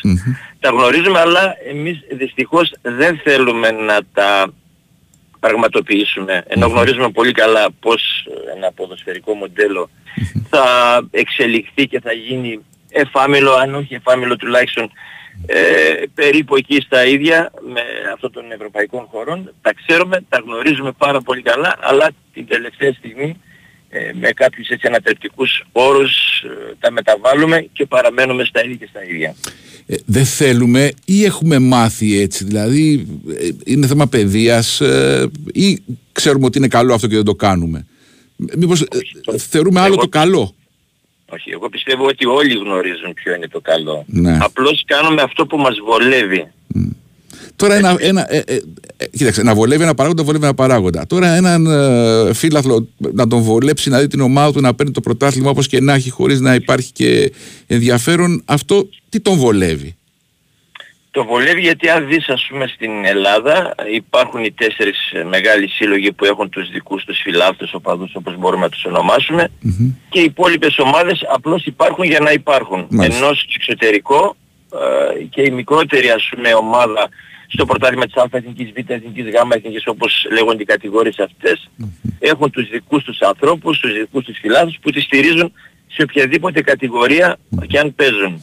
Μάλιστα. Εκεί υπάρχει ένα οργανόγραμμα κάθε ομάδος, επαγγελματικής ομάδος, το οποίο θα άκουγα και πριν από λίγο τα πρωτόκολλα αυτά που ακολουθούνται για την αδειοδότηση και ούτω καθεξής. Κάτι που εδώ οποιαδήποτε ομάδα τουλάχιστον από τη Β' Εθνική κάτω την παίρνει από την αδειοδότηση με τους γνωστούς τρόπους. Πρωτόκολλα, όταν λέω πρωτόκολλα εννοώ και στην καθημερινή ζωή μας, ρε παιδί μου. Μια τρύπα που θα ανοίξει στο πεζοδρόμιο, ας πούμε, εδώ μπορεί να μείνει ανοιχτή τη νύχτα. Εκεί υπάρχει πρωτόκολλο, πρέπει να γύρω-γύρω να υπάρξουν προστατευτικά. Δηλαδή ε, πράγματα δεδομένα που δεν υπάρχει σκέψη ότι δεν θα γίνουν αυτά. Θα σου πω φίλε Δημήτρη ένα πολύ απλό παράδειγμα έτσι. Ε, βλέπουμε στις μεγαλύτερες αυτές ε, ποδοσφαιρικές πόλεις υπάρχει η Α εθνική για να μην τα λέτε τα ονόματα Ναι, αυτά που ναι. δείχνουν τα πιασάρικα, η Β εθνική, η Γ εθνική, στην Αγγλία. Εδώ ας πούμε, έχουμε ένα πρωτάθλημα Γ εθνικής με 5 ομίλους, 100 ομάδες. Ναι. Τρελό. Με ένα πληθυσμό 10 εκατομμυρίων έχουμε 100 ομάδες στη Γ εθνική. Που λένε ότι είναι ερασιτεχνικέ, Γερμανία. αλλά δεν είναι ερασιτεχνικέ, πληρώνονται, αλλά ζουν σαν ερασιτέχνε. Λίγο έτσι θολό το κλίμα, πολύ ας Ε, πούμε. όπως και στη Β' Εθνική, τι σημαίνει όταν έχω ένα πρωτάθλημα λίγων ομάδων; Έχουμε ανταγωνισμό, γιατί οι παίχτες που παίζουν στο πρωτάθλημα αυτό είναι ποιοτικοί, άρα δίνουν ένα ανταγωνισμό, ε, ένα μεγαλύτερο υπόβαθρο. Οικονομικά είναι πολύ καλύτερα οι ομάδες, γιατί διαχειρίζονται ένα budget που παίρνουν από τα τηλεοπτικά και έτσι και οι ποδοσφαιριστές είναι καλύτερα και καλοπληρωμένοι. Ε, υπάρχουν τα γήπεδα, υπάρχουν οι ακαδημίες. Εδώ ας πούμε βλέπουμε από τη Β' Εθνική και κάτω, το κάθε χωριό θέλει να έχει μία ομάδα. Ναι. Ε, Ανεξάρτητα αν μπορεί να παίξει ή όχι. Όταν είχε γίνει πριν από 2-3 χρόνια πρωτάθλημα με 12 και με 14 ομάδες στην ε, Super League 2 και μετά έγινε το άνοιγμα, ε, δεν μας άρεσε και λέγαμε και μας έλεγαν ότι 40 εσείς, είστε- ομάδες. Σαρα- εσείς είστε 40 εναντίον, ομάδες. ναι, στον και καλά πρέπει να είμαστε με το, εναντίον του κ. Αβγιανάκη και πέρα του κ. Βασιλιάδη, ας πούμε, επειδή είχαμε άποψη, έτσι, δηλαδή πρέπει να μπει σε ένα άρμα. Όταν έχεις μια άποψη πρέπει να ανοίξεις ένα άρμα. Δεν γίνεται να έχεις άποψη δική σου που να αλλάζει, ας πούμε, για, με κάποιον είσαι ή κάποιον δεν είσαι. Αυτό είναι το ζητούμενο εδώ. Ακριβώς, ακριβώς. Και για να σου εξηγήσω λίγο πολύ, μία, η καλύτερη ομάδα σου με τηλεοπτικά δικαιώματα που έχει στην Γερμανία στη Β' Εθνική είναι η Αρμίνια του Μπίλετ. Έτσι μια ιστορική ομάδα που παίρνει 19 εκατομμύρια Ναι. ευρώ τη χρονιά. Μμμ. Αυτό πώς, Το δια, οποίο πώς θα παίρνει ο διαμορφώνεται. Ολυμπιακός που είναι χρόνια πρωταθλητής στην Ελλάδα. Ναι. Αυτό πώς με τη δημοτικότητα διαμορφώνεται και με την πελατεία που έχει, ας πούμε; Κοιτάξτε τι γίνεται. Στην, στην τελευταία τώρα τετραετία που μπαίνουμε ε, υπάρχει ένα συμβόλαιο το οποίο θα τελειώσει το 25-26. Το η Α και η Β εθνική θα μοιραστούν ένα ποσό των 4,4 δισεκατομμυρίων. Έτσι. 36 ομάδες. Μιλάμε για 36 ομάδες.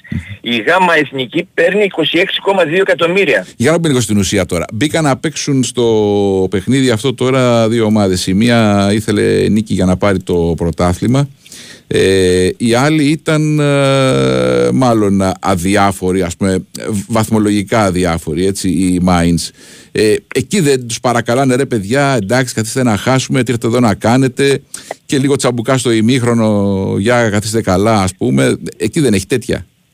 Δεν υπάρχουν αυτά τα πράγματα Δημήτρη στην ε, Γερμανία. Το έχει αποδείξει και η ιστορία και η Bayer η οποία ε, έχει το προνόμιο έτσι να βρίσκεται πάντως στο επίκεντρο αυτών των ε, παιχνιδιών. Αν θυμούνται έτσι οι, φίλοι, οι παλιοί φίλοι της ε, Bundesliga, το 99 έγινε με το παιχνίδι της Leverkusen με την Unterhaching, Μμμ. ένα προάστιο του Μονάχου που εκεί η Leverkusen ήθελε την ισοπαλία, έχασε 2-0 με ένα αυτογκόλ του Μπάλακ και το πήρε η Bayern την τελευταία αγωνιστική.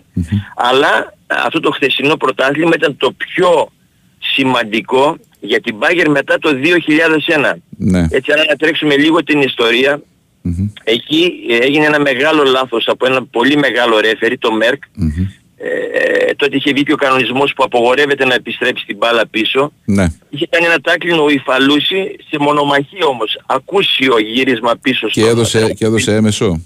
Έδωσε έμεσο και εκεί ο Άντερσον έκανε το 1-1 Μάλιστα. ε, με το Αμβούργο που είχε προηγηθεί το γκολ του Σεργέη Μπάρμπαρες και την ίδια ώρα η Σάλκε πανηγύριζε το 4-3 επί της Ουντεχάχη είχε μπει μέσα ο κόσμος, ε, πανηγύριζε την κατάκτηση και έγινε αυτό το γκολ της Μπάγερ το 2000. Ε, χθες δηλαδή ήταν πάλι η ίδια ιστορία με πρωταγωνιστή πάλι την ομάδα του Μονάχου. Ε, η Mainz εγώ γε- μιλώντας με φίλους έλεγα ότι το μάτς δεν θα είναι εύκολο. Είναι μια ομάδα πολύ επιθετικογενή, παίζει ελεύθερα, δεν έχει να χάσει κάτι. Και να ξέρεις εκεί το πριν της ε, νίκης ή της οπαλίας για ένα παίχτη που παίζει στην Αλφα Εθνική κυμαίνεται από 8 μέχρι 12.000 ευρώ. Α, έχουν και πριν, ε, όπως είχαν παλιά εδώ, ναι. Ε, υπάρχει το πριν της νίκης. Ναι. Την Bayern ίσως να είναι και μεγαλύτερο. Αλλά ε, οι ομάδες αυτές επειδή είναι αμυγός επαγγελματικές και οι ποδοσφαιριστές παίζουν το κάθε παιχνίδι για την καριέρα τους, Ναι. το βλέπουν σαν να είναι ένα παιχνίδι τελικός. Δεν βλέπουν δηλαδή ότι σήμερα παίζω, είμαι αδιάφορος και ούτω καθεξής. Ναι. Κρίνονται όχι μόνο από τον κόσμο, γιατί ο κόσμος πάει στο γήπεδο και θέλει τον ποδοσφαιριστή του να έχει 100% απόδοση, από το τεχνικό team και από τη διοίκηση σου λέει τι έγινε. Εκεί, εκεί δηλαδή δεν μου λες, άμα μια ομάδα γερμανική βάλει γκολ στο 20 λεπτό, δεν φωνάζουν σφύριξε το να φύγουμε, λήξε το να φύγουμε. Έτσι δεν έχει τέτοια. Όχι, όχι, όχι. Εδώ, μόνο εδώ έχει τέτοια. Δεν υπάρχουν αυτά. Είναι πραγματικά ένα πρωτάθλημα δομημένο από την αρχή μέχρι το τέλος, από, από την Α Εθνική μέχρι τη Ρηγιονά Λίγκα. Όλα έχουν τη δική τους βάση, στην οποία δεν παρεκκλίνουν με τίποτα η Γερμανική Ομοσπονδία και γι' αυτό αυτά τα πρωταθλήματα ε, αξίζει κάποιος Και- να βρίσκει και- να παρακολουθεί να παίζει. Και είναι από τις πρώτες, η πρώτη χώρα νομίζω που καθιέρωσε πρωταθλήματα K6, K8, K10 κτλ. κτλ. Άστο αν βέβαια οι Πορτογάλοι μετά και οι Ισπανοί τους, ε, του- τους τάπωσαν ας πούμε, σε ηλικιακές ομάδες γιατί έχουν άλλο φοβερό ταλέντο αυτοί. Αλλά νομίζω οι Γερμανοί ήταν οι πρώτοι που οργάνωσαν έτσι ηλικιακές. Ήδη, ήδη η Γερμανική Ομοσπονδία α, από φέτος ξεκίνησε ένα πιλωτικό πρόγραμμα από την ΚΑΠΑ 11 και κάτω με καινούργια μέθοδο, δηλαδή με, με λιγότερους παίκτες στη συμμετοχή, 2 εναντίον 2, 3 εναντίον 3, Α. ε, με τέσσερις αιστείες, κάτι το οποίο εδώ εντάξει δεν ξέρω αν το έχουν σκεφτεί ποτέ, γιατί δίνει τη δυνατότητα στα παιδιά να έχουν μεγαλύτερη επαφή με την μπάλα. Όταν παίζεις 3 εναντίον 3 ή 2 εναντίον 2, έχεις αυτό το προνόμιο να έχεις μεγαλύτερη επαφή με την μπάλα. Ε, βέβαια. Εδώ θέλουν απλώς πρωταθλήματα ε, για τους δικούς τους λόγους χωρίς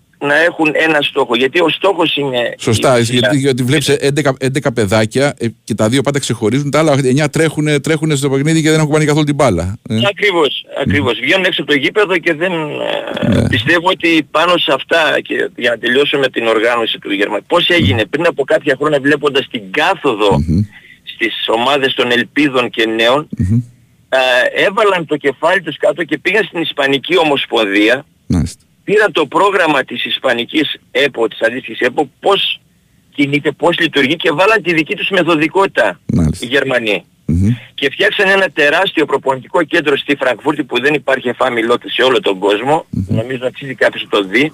Όπου εκεί στεγάζονται όλες οι εθνικές ομάδες, εκεί βγαίνουν τα προγράμματα, εκεί πάνε οι εθνικές ομάδες και προετοιμάζονται γυναικών και ούτω καθεξής. Γι' αυτό υπάρχει αυτή η διαφορά, φίλε Δημήτρη. Μάλιστα. Λοιπόν, θα Τώρα τα για, ξανα... το αγωνιστικό, για το αγωνιστικό να πούμε Ναι. ότι είχαμε εξελίξεις στην Bayer, τις καταδιαβάσατε. Ναι, ναι, ναι. Έφυγε ο Όλιβα Καν, έφυγε ο Σαλιχάμιζιτς. Μάλιστα τον Καν δεν τον αφήσανε να πάει καν στην κολονία. Αυτά τα προαποφασισμένα ήταν βέβαια. Αυτά προ, Ναι, προαποφασισμένα βέβαια, ήταν. έτσι. βέβαια. Γιατί ήταν μια σεζόν που η Bayer έφτασε τέλος Μαρτίου να μείνει έξω και από τρεις τίτλους που διεκδικούσε μέχρι τότε. Αποκλείθηκε από τη Freiburg στο κυπελο από τη City στο Champions League και έφτασε στο 89 χθες για να μπορέσει να πάρει έστω το πρωτάθλημα που της το δόρισε ουσιαστικά η Dortmund μην αντέχοντας για ακόμη μια φορά την πίεση αυτή που μόνο η Bayer ξέρει να τη διαχειρίζεται. Νίκος, σε ευχαριστώ πολύ. Θα ξαναμιλήσουμε για γερμανικό πρωτάθλημα. Ε, χάρηκα που τα είπαμε και θα τα πούμε και πάλι. Να είσαι καλά. Να είστε καλά, καλή σας Γεια, ημέρα, να γεια. είστε καλά.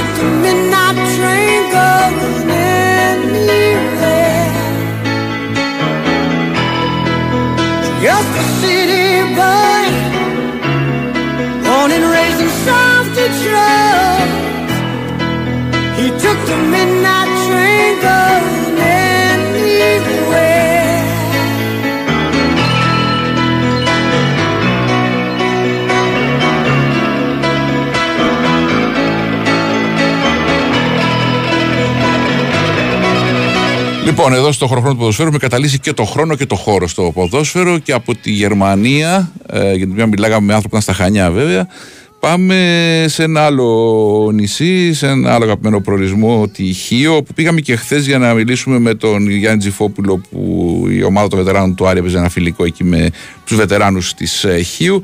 Σήμερα θα μιλήσουμε με την ε, άλλη πλευρά, δηλαδή με τους βετεράνους του Ισχύου, με τον κύριο Θοδωρή Στήρο, ο οποίος είναι από τους πιο δραστήριους έτσι, σε αυτό το γκρουπ βετεράνων του, της ε, Ισχύου.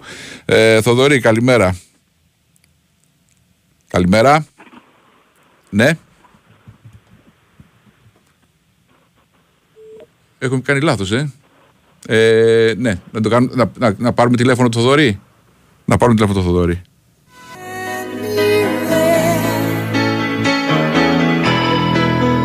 Just a city boy, born and raised in South Detroit. He took the midnight train going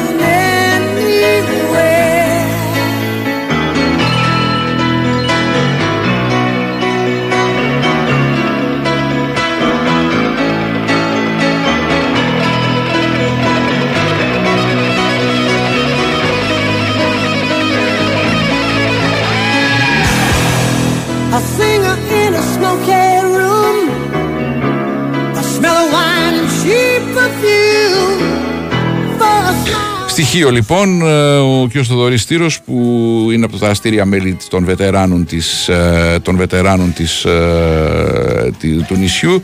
Ένα νησί που σίγουρα διψάει για ποδόσφαιρο γιατί τα νησιά είναι λίγο απομονωμένα στην Ελλάδα, δεδομένο είναι ποδοσφαιρικά. Θοδωρή, καλημέρα. Καλημέρα, καλημέρα και σε εσάς και στους ακροατές σας. Πώς πήγατε χθες με, τα, με τον Άρη; Ε, πραγματικά εχθές ήταν ε, κάτι το εντυπωσιακό και για το νησί, τόσο στο αγωνιστικό όσο και στο εξωαγωνιστικό μέρος. Ε, Η έγινε ένα φιλικό ανάμεσα στους βετεράνους της Χίου και του Άρη Θεσσαλονίκης με, για αυτοδοτικό σκοπό για ε, ανθρώπους αμαία του νησιού αλλά και έτσι για να ε, εκτεθεί και πάλι το θέμα, το γεγονός της δολοφονίας του Άλκη Καμπανού, που είχαμε κι άλλο χθες επεισόδιο, δεν διορθώνεται τα πράγματα, αλλά κάνατε την προσπάθειά σας και στην περίπτωση. Ε. Ναι, ε, ε, δυστυχώς οι Έλληνες δεν βάζουμε μυαλό. Ε, όχι στην οπαδική βία. Εμείς αγαπάμε το ποδόσφαιρο και νομίζω ότι το ποδόσφαιρο ενώνει, δεν χωρίζει το, τον κόσμο. Ε, βοηθήσαμε και τον σύλλογο ΑΜΕΑ τους ιωνες με κάποιες προκλήσεις που βάλαμε όσο μπορούμε και χαρήκαμε πραγματικά που γνωρίσαμε τους ποδοσφαιριστές και ανθρώπους περισσότερο Ναι. οι οποίοι πραγματικά έδωσαν το δικό τους ρυθμό στη χιώτικη κοινωνία χθες. Έχετε ξανακάνει, πρόκειται να ξανακάνετε τέτοιες κινήσεις ε, σαν ε, έτσι, βετεράνοι χιώτε. Έχω, έχουμε κάνει αρκετές κινήσεις. Ε, φυσικά όχι σε, σε τόσο μεγάλο επίπεδο όπως είναι ας πούμε, μια ομάδα όπως ο Άρης με ιστορία τεράστια. Ε, και θα συνεχίσουμε να κάνουμε. Ε, εμείς ψάχνουμε να εκδώσουμε κάποιους αγώνες, πάντα έτσι για προβολή του ποδοσφαίρου, να μάθουν και οι νέοι ότι το ποδόσφαιρο ενώνει. Ναι. Αλλά επειδή είμαστε ένα κριτικό νησί το, που οι συγκοινωνίες πολλές φορές δυσκολεύουν, ειδικά το χειμώνα, Έχουν περάσει Ε, από, έχουμε τότε, δυσκολίες. από τότε που είχε και ομάδα επαγγελματική το νησί 25, έχουν περάσει 25 χρόνια προβασιακό. Από το 90, Ναι. εκεί, 97-98 πότε ήταν τελευταία φορά, 96-97. Ναι. Είναι, Ναι, είναι, ναι, ναι. Είναι, είναι δύσκολο και ακόμα στην τέταρτη εθνική ομάδες πολλές φορές έχουν αρνηθεί ομάδες να παίξουν ή ε, δυσκολεύονται να βγάλουν τη χρονιά. Είναι ένα θέμα αυτό. είναι ένα θέμα. Είναι ένα θέμα γιατί ε, υπάρχει υ- υποπαραγοντισμός. Ναι. Ε, οι αυτοί οι οποίοι βγαίνουν πολλές φορές ε, ε, επικεφαλής ε, σε κάποιες ομάδες, ε, προ, προέδροι και ε, η σκοπή τους είναι διαφορετική. Ναι, έχουν Θέλω αλλάξει ότι- και εποχές. Πια ο- Έχουν αλλάξει εποχές. Ναι. αυτός που λένε πρόεδρος μια ομάδα δεν, δεν το κάνει πλέον ε, γιατί έτσι κοινωνικά δεν ανεβαίνει πάρα πολύ. Από το πρόεδρος μιας ομάδας ήταν ε, σαν το Ναι, δήμαρχο ναι, της ναι. πόλης, τώρα δεν ασχολείται Ναι, πολύ ναι, ο ναι. κόσμος. Ε, δεν, δεν είναι εύκολη παραοικονομία τώρα γιατί πλέον πρέπει να φαίνονται τα χρήματά σου που κινείσαι και πώς Ναι. τα βγάζεις και πώς τα βάζεις. Είναι χίλια δυο πράγματα πλέον. Συμφωνώ που απόλυτα. το δυσκολεύουν, αλλά εσείς όμως είστε υποχρεωμένοι να δουλεύετε με τα παιδάκια γιατί κάποια παιδάκια μπορούν να παίξουν είναι κρίμα να μην βγουν προς τα έξω, έτσι. Βέβαια, βέβαια. Και χθες ε, ε, στον αγώνα αυτό υ- ήταν πάρα πολλά παιδάκια τα οποία έλυσαν κάτι πρωτόγνωρο. Δεν είχαν πάει ποτέ κοντά σε ποδοσφαιριστές ε, επαγγελματίες να γίνουν ένα με εκείνους γιατί στο τέλος του παιχνιδιού ε, πήγαν κοντά, φωτογράφα, χτυπήκαν, πήραν Ναι. αυτόγραφα. Ναι. Ζήσαν κάτι πρωτόγνωρο που δεν το, δεν το ζεις εδώ ας πούμε. Ναι, μπορεί να μην ξέρουν τα παιδάκια ποιος είναι ο Πασαλής, ας πούμε, ή ποιος Ναι. είναι ο, ο Γόγολος, ποιοι άλλοι ήταν εκεί ε, από τους παίκτες που είναι πιο γνωστοί έτσι, από τον Άρη, αλλά σίγουρα θα του έχει πει ο πατέρας του, θα, θα, θα Ναι, έχει ναι, μάθει κάτι, ναι. θα έχει διαβάσει κάτι, έχει σημασία. Ναι. Λοιπόν, Ε, ε, κα- πα- Ωραία. Ευχαριστώ πολύ. Θοδωρή, ευχαριστώ πάρα πολύ να συνεχίσετε Να τις είστε- προσπάθειές σας εκεί και στο στο δικό σας και Ευχαριστούμε. όπου αλλού, γιατί έτσι πρώτα είναι κοινωνική, κοινωνικό φαινόμενο και μετά όλα τα άλλα το ποδόσφαιρο. Να σε καλά. Ευχαριστώ. Να είσαι καλά και Ευχαριστώ εσείς. πολύ. Γεια. Αυτά Καλημέρα, από γεια. τον, καλημέρα, από τον Θοδωρή Στήρο, τον ε, βετεράνο του ε, αποτυχίου.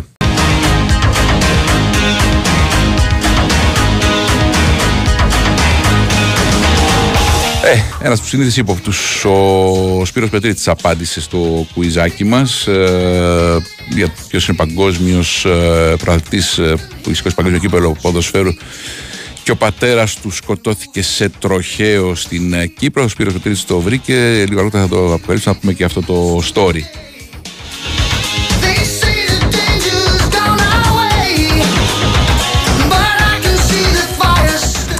Δεν ξέρω, ε, αλλά αυτό το μήνυμα ε, έλεγα στον πάνω, μην το διαβάσω, θα το διαβάσω. Λοιπόν, ακούστε λίγο, είναι γραμμένο στα, στα Γκρίκλης και λέει Είστε ηλίθιοι ή δεν ξέρω τι προσπαθείτε να μας πο- πείτε συγκρίνετε 80 millions με 10 που βαθμίζετε το προϊόν που σας φέρνει φαγητό στο τραπέζι μας τα έχεις ζαλίσει με τις images της Ευρώπη, της Europe.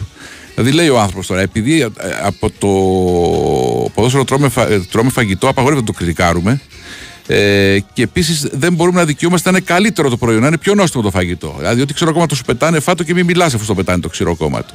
Και τι σχέση με τα 80 εκατομμύρια Γερμανούς και 10 εκατομμύρια Έλληνες, εδώ μιλάμε για τη φιλοσοφία. Δηλαδή, η φιλοσοφία έχει σχέση με τον πληθυσμό που υπάρχει σε κάθε χώρα, δεν το καταλαβαίνω. Τέλος πάντων. Αλλά με τέτοιες λογικές Ε, πάμε στη Super League 2 τώρα εμείς για να υποβαθμίσουμε το προϊόν μας και εμείς λίγο μάχη για την παραμονή στον ε, πρώτο όμιλο. Ο Διαγόρας δείξει στον Παναθηναϊκό με ε, Παναθηναϊκό Β με 4-1. Σημαντικό βήμα. Έχει δρόμο ακόμα όμως. Άγγελος Διγκόζης εδώ και δύο μήνες στον πάγκο του. Άγγελε καλημέρα. Καλημέρα. Είσαι καλά; Δόξα τω Θεώ εσείς. Ωραία. Εσύ επειδή τρως φαγητό από το ποδόσφαιρο δεν το κριτικάρεις έτσι; Μια χαρά είναι. ικανοποιημένοι είμαστε. Δεν το πειράζουμε ούτε θέλουμε. Τουλάχιστον, τουλάχιστον η κριτική να γίνεται καλοπροαίρετα Ναι. και να υπάρχει πάντα... Ε, πώς ναι. θα το πω, να, να υπάρχουν, να λέμε τα αρνητικά, να τονίζουν τα αρνητικά, αλλά να Έτσι, μπράβο. προσπαθούμε να τα Ναι, μειώσουμε τα αλλά αρνητικά. μετά από αυτό που είδαμε στη Γερμανία χθες, ρε Άγγελε, δεν, να, να μην έχουμε παράπονο εμείς; Δεν έχεις παράπονο κι εσύ; Αυτό που είδαμε στη Γερμανίας, ας πούμε, χθες. Σίγουρα, σίγουρα. Ε, μα δεν είναι μόνο αυτό που είδαμε χθες, αυτό Ναι. που βλέπουμε συνέχεια στην τηλεόραση, είτε είναι η Γερμανία, είτε η Αγγλία, Ναι, είτε η Ιταλία. Λοιπόν, ε, ο Διαγόρας ξεκίνησε μια δύσκολη σεζόν με μικρό ρόστερ. Πήγε σε ένα διάστημα. Πάλευε, πάλευε και πριν πας εσύ, βέβαια, πάλευε η ομάδα και τώρα παλεύει. Και να που δείχνει ότι σε αυτό το δύσκολο πρωτάθλημα, ας πούμε, έχει δυνατότητες. Τι, τι, τι κλίμα υπάρχει στο Διαγόρα; Εντάξει και οι προηγούμενοι δύο προπονητές εδώ πέρα που ήταν και ο Πάρης ο Αδράμας και ο Κώστος ο Πελιστέλος κάνανε αρκετά καλή δουλειά. Σωστά. Όλοι, όλοι γνωρίζουν και μπράβο στα παιδιά πραγματικά. Μμμ. Ε, όλοι γνωρίζουν ότι η ομάδα του, Δια- του Διαγόρα φτιάχτηκε τελευταία στιγμή. Μμμ. Αναλάβανε καινούργιοι άνθρωποι εδώ πέρα τη διοίκηση και την ομάδα. Υπάρχουν ε, ποδοσφαιριστές που, έχουν, που είναι νεαροί ως επιτοπλίστων με πολύ ταλέντο, όρεξη και διάθεση για δουλειά. Και έχουν, έχουμε αυτή τη στιγμή έχει απομείνει ένα βήμα ούτως ώστε να το κάνουμε για να σώσει η ομάδα την ε, κατηγορία, να σώσει Ναι. τη χρονιά. Και βέβαια, Έχουμε ε, και ε, πιστεύω θα τα καταφέρουμε. αγωνιστικά εσύ και οι παίκτες, ο προπονητής και οι παίκτες, γιατί το, το οικονομικό και αν θα μπορέσει η ομάδα να ξαναπαίξει του χρόνου στην κατηγορία είναι άλλο Παπαευαγγέλιο, αυτό δεν μπορεί να το κάνετε Ε, εσείς. όχι, όχι, εγώ μπορώ να σας το πω οικονομικά, Μμμ. Ε, χωρίς να θέλω να προσβάλλω την ομάδα που ήμουνα πριν, με την ομάδα που είμαι τώρα. Μμμ. Ε, αγωνιστικά εδώ πέρα, τουλά- ε, οικονομικά εδώ πέρα τουλάχιστον η ομάδα είναι τακτοποιημένη. Ωραία, δείχνει- Θα φανταστείτε, Ναι. θα φανταστείτε εγώ έχω φύγει από τον Όφη Εράπετρας Μμμ. εδώ και δύο μήνες. Δούλευα εκεί πέρα το καλοκαίρι και είμαι ακόμη απλήρωτος. Μάλιστα. Λοιπόν, α, ωραία. Ε, τρεις αγωνιστικές έμειναν α, τώρα. Ουσιαστικά ε, μια, ε, μια θέση που η Βαζούπα δεν αποφύγεται είναι οι, οι δύο ομάδες έχουν πέσει θες πρωτός από τον Λάρισας μάλλον και ο Ηρακλής Λάρισας δεν προλαβαίνει λογικά ε, και από εκεί και πέρα άλλη μια θέση παίζετε εσείς ε, ο Εμείς ο Αλμοπός Απόλλων Πόντου, η Βέρεια, ε, πολλές ομάδες, είναι πολλές ομάδες για μια θέση ναι. ε, είμαστε 5-6 ομάδες, αλλά νομίζω Μμμ. και ο- ακόμη και ο Ηρακλής Λάρισας Μμ. Ελπίζεις. μπορεί να προλαβαίνει. Ναι. Αν κάνει 4 στα 4 ή 3 Αν κάνει, ναι, ναι, μπορεί, μπορεί να προλαβαίνει. Και 3 στα 3 σε συνδυασμό με αποτελέσματα δικά μας και άλλων ομάδων μπορεί να προλαβαίνει. Μάλιστα. Αυτές οι ομάδες τώρα που έξω με την δεύτερη ομάδα του Παναθηναϊκού χθες ας πούμε ε, έχουν καλούς παίκτες έτσι. Τι έχουν λίγο το κίνητρο τους λείπει στο τέλος έτσι και πιο αποφασιστικότητα των ομάδων που καίγονται για βαθμούς; εχθές, εχθές ο Παναθηναϊκός ήταν, ε, μπορώ να πω, και αρκετά καλός. Μην, κοιτάτε, μην κοιτάτε το σκορ. Ναι, δεν το κοιτάω. Γιατί, ναι, γιατί και εμείς ε, είχαμε, ε, κάναμε χθες ένα πάρα πολύ καλό παιχνίδι. Το θέμα είναι όμως ότι ήμασταν ε, και τυχεροί εντός εισαγωγικών ότι στις τρεις ευκαιρίες Ναι, καταφέραμε και σκοράραμε δύο φορές. ναι. Θετι- Οπότε, Αυτό θετικό, οπότε, να, θετικό να το παραδέχεσαι ότι έχει τύχη γιατί πολλοί ξέρεις την αφήνουν στην άκρη αλλά στο ποδόσφαιρο χρειάζεται, δεν είναι δεδομένο έτσι. Μα όχι και ο Παναθηναϊκός όλη τη χρονιά δείχνει ότι είναι πάρα πολύ καλή ομάδα. Έχει έναν ικανότατο προπονητή που δουλεύει πολύ καλά. Ε, το θέμα είναι στις ομάδες Β να βελτιώνονται οι ποδοσφαιριστές και τουλάχιστον ε, ο Παναθηναϊκός Β δείχνει ότι οι ποδοσφαιριστές του είναι αρκετά βελτιωμένοι. Μμμ. Ωραία. Ε, πρέπει να πούμε την αλήθεια. Στις Ναι. τρεις ευκαιρίες που κάναμε ε, ήμασταν πάρα πολύ καλοί. Κάναμε ένα αρκετά καλό παιχνίδι εχθες Ωραία. Ε, στις τρεις πρώτες ευκαιρίες που κάναμε ε, σημειώσαμε δύο γκολ. Τώρα είναι και η τύχη, είναι και η ικανότητα, είναι όλα. Σωστά. Ωραία. Σωστά. Αλλά εντάξει, εμείς ε, κρατάμε από το χθεσινό παιχνίδι τους τρεις πόντους. Μμμ. Ε, βλέπουμε τα αποτελέσματα των άλλων ε, ομάδων. Έχουμε τρία πολύ δύσκολα παιχνίδια με πρώτο το παιχνίδι του Μακεδονικού. Μακεδονικό που είναι- έξω, που είναι, Βέρεια ναι, μέσα και ΑΕΛ έξω έχετε να παίξετε. και έλεξου. Που και ο Μακεδονικός είναι μια αρκετά καλή ομάδα με έμπειρους ποδοσφαιριστές. Ε, που είναι πάρα πολύ δύσκολο το παιχνίδι. Η Βέρεια, θυμόσαστε το περσινό βγήκε πρώτη αλλά τελικά δεν βγήκε. Ναι, και φέτος έχει κατρακυλήσει γιατί πλέον ε, η επένδυση Ναι. έκλεισε κάνουλα τέλος πάντων, ναι. Ναι, και στην ΑΕΛ. Εύχομαι και πιστεύω ε, να πάρουμε τους βαθμούς που χρειάζεται και σε συνδυασμό με αποτελέσματα των άλλων ομάδων να κρατηθούμε στην κατηγορία. Ναι. Επειδή ρωτάει κάποιος πώς μετέχει ο Διαγόρας στο βόρειο όμιλο και όχι στο νότιο. Καταρχήν δεν υπάρχει βόρειος και νότιος. Υπάρχει πρώτος και δεύτερος όμιλος. Ο Διαγόρας ζήτησε να παίξει στον ε, όμιλο με τις ομάδες του Βορρά, γιατί τώρα εξυπηρετούν πολύ τα ταξίδια. Το Ρόδο Θεσσαλονίκη. Δηλαδή, ε, νομίζω αυτό είναι το, το βασικότερο. Τον εξυπηρετούσε. Και έτσι ναι, έγινε- είναι, πο- είναι πολύ σημαντικό γιατί έχει καθημερινές πτήσεις, αν δεν κάνω λάθος, ε, Ναι. δύο ή τρεις πτήσεις ε, καθημερινά από Ρόδο για Θεσσαλονίκη. Ναι, ναι. Και ο Παναθηναϊκός Β παίζει στο Βόρειο Όμιλο γιατί υπάρχει συμφωνία από τις τέσσερις ομάδες επειδή είναι τρεις του Νότου. Κάθε χρόνο πέρυσι έπαιξε ο Ολυμπιακός στο, Ναι. στο Βόρειο Όμιλο και φέτος παίζει ο Παναθηναϊκός. Του χρόνου θα παίξει άλλη Ναι. ομάδα με αυτή Ναι, τη ναι, συμφωνία. ναι. Γι' αυτό ο Διαγόρας έπαιξε στο Βορρά. Ε, αυτή τη λεπτομέρεια. Λοιπόν, Άγγελε, καλή συνέχεια, καλή δύναμη Να είστε στην προσπάθεια καλά. που Σας κάνετε. ευχαριστώ πολύ. Ε, εγώ ευχαριστώ που είσαι τακτικά μαζί μας γιατί ε, ε, είναι σημαντικό να μιλούν οι προπονητές και οι πρωταγωνιστές. Ευχαριστώ πολύ. Να είσαι καλά. Να είστε καλά, ευχαριστώ πολύ. Γεια Έγινε, σας. έγινε. Γεια σας. γεια σας. Λοιπόν. Ναι, άλλο, άλλο τώρα, α- άλλο μήνυμα. Έχεις παράπονο το φετινό πρωτάθλημα της Ελλάδας. Αυτό άκουσες, αυτό κατάλαβες εσύ προηγουμένως. Τι έχω φε- το, είσαι δεν λέμε τόσο ωραίο που είναι, που ήταν συναρπαστικό μέχρι το τέλος. Απλώς δεν είμαστε και να το διαχειριστούμε αυτό το πράγμα, ας πούμε, και είμαστε να σκοτωθούμε ε, για να καθορίσουμε τις λεπτομέρειες. Λοιπόν, και βλέπεις να κλάψα λέει γιατί πήρε η Ακάρα το κύπελο. Λοιπόν, Αυτό συζητάμε. Τι νοοτροπία υπάρχει στο ελληνικό ποδόσφαιρο. Λοιπόν, α, δηλαδή, α- άλλα λέμε, ε, εσύ έχεις μια καστούλα στα αυτάκι σου και ακούς τα δικά σου. Θες να ακούς τα δικά σου, γιατί τα συνδέεις όλα. Τι να πω, δεν ξέρω πώς το, τι αντίληψη έχετε. Εκεί είναι το θέμα μας. Τέλος πάντων.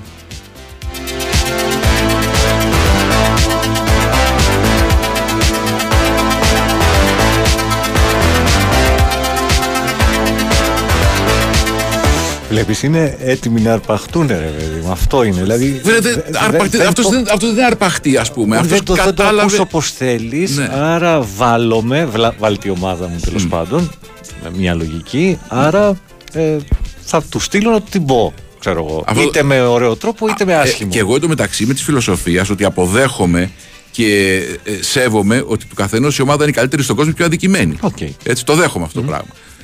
Και ποτέ δεν το πάω κόντρα αυτό. Και πάλι όμως βλέπεις ότι ο άλλος νιώθει ότι το κοντράρεις αυτό το πράγμα. Εντάξει. Τι να πεις,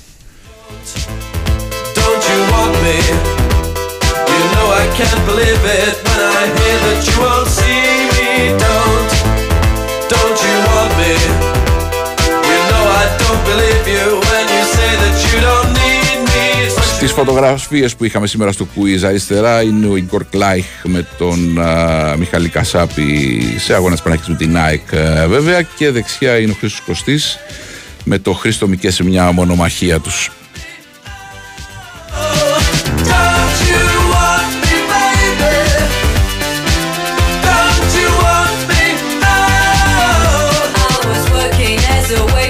Don't you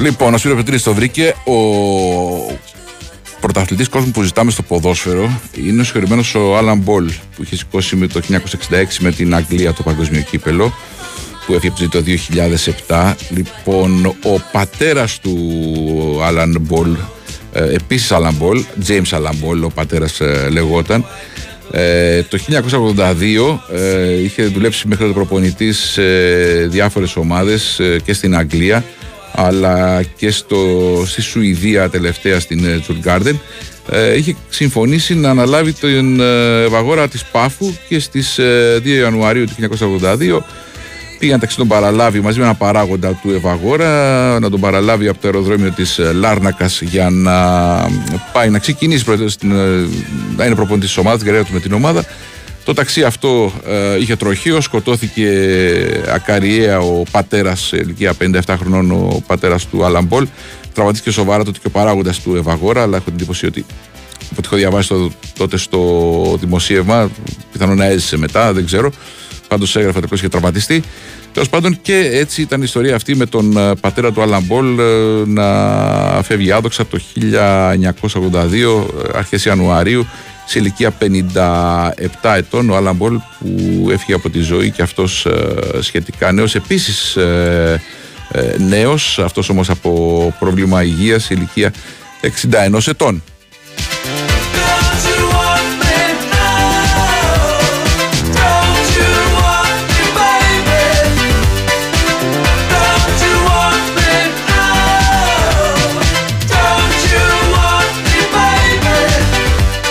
Δημήτρη, επειδή μου, μου στέλνουν και για μένα τέλος πάντων, πράγματα τα οποία θεωρείτε ότι δεν είναι άξια ε, ανάγνωσης. Μην μπαίνετε στη διαδικασία να τα διαβάσετε. Αν ξέρετε τι πρόκειται να διαβάσετε και περιμένετε ότι θα είναι κάτι το Ναι, οποίο ναι. θα σας εκνευρίσει, γιατί για χίλιους δυο λόγους τέλος πάντων μπορεί να έχει γραφεί. Ξέρεις, απλώς Μην μπαίνετε στη διαδικασία. Γιατί χαλάτε τις μέρες σας; Ναι. Γιατί παρακολουθείτε πράγματα τα οποία θα σας εκνευρίσουν; Γιατί διαβάζετε. Γιατί ή- προσθέτει προσθέτει σεβαστή στον οποιονδήποτε και τέλος πάντων να, να, να μπεις στη λογική του, να καταλάβεις. Να... Είναι, είναι, διαφο- είναι και ο τρόπος που το προσεγγίζεις όμως, στη Δημήτρη. Ναι. Δηλαδή, αν πας με σκοπό ότι κάτσε να διαβάσω αυτόν τώρα, γιατί τι θα λέει για την Ναι, θα ομάδα έρθουν- θα μου γι' έρθουν άλλα αυτό, εκατό, ναι. για να πω μετά οπουδήποτε ότι δέστε τον τάδε, γιατί και βάλε και ένα επίθετο μπροστά, ας πούμε, που, τι, τι γράφει εδώ. Ναι. Είναι άλλο να προσπαθήσεις να προσεγγίσεις τη λογική του, Εντάξει, να, να σκεφτείς γιατί το γράφει. Το, το ξέρω, το ξέρω. Αλλά Και ξέρεις, άλλο απλά για να χαλάσεις τη μέρα σου, ας πούμε, ή να φτιαχτείς. Ε, επειδή ο δημοσιογράφος δεν είναι μια δουλειά που ξέρεις, φτιάχνεις κουλουράκια, ας πούμε, ή σε ένα εργοστάσιο και φτιάχνεις κουτάκια ή οδηγείς ένα αυτοκίνητο πα κάπου. Ε, Προσπαθείς να, να, να συμμετέχεις. Είναι συμμετοχική δουλειά. Είναι, εντάξει, λειτουργήμα λέγανε οι παλιοί, μην πούμε και θα μας Εντάξει, βρίζουν τώρα και μπορεί να έχουν δίκιο και κάποια πράγματα. Έτσι, το πόσο λειτουργήμα είναι και εγώ δεν είμαι σίγουρος. Αλλά ρε παιδί μου, είναι, ε, ε, ε, είσαι σε επαφή με κόσμο. Προσπαθείς να, να, να είσαι και διαδραστικός, interactive που λέμε. έτσι. Δηλαδή να ακούς, να δίνεις, να παίρνεις και προσπαθείς. Εντάξει, τώρα αν κάποιοι ας πούμε. Ε, είναι και φίλοι γράφουν μην απαντάς σε μηνύματα, αλλά εντάξει, τι να κάνω. Λοιπόν, πάμε.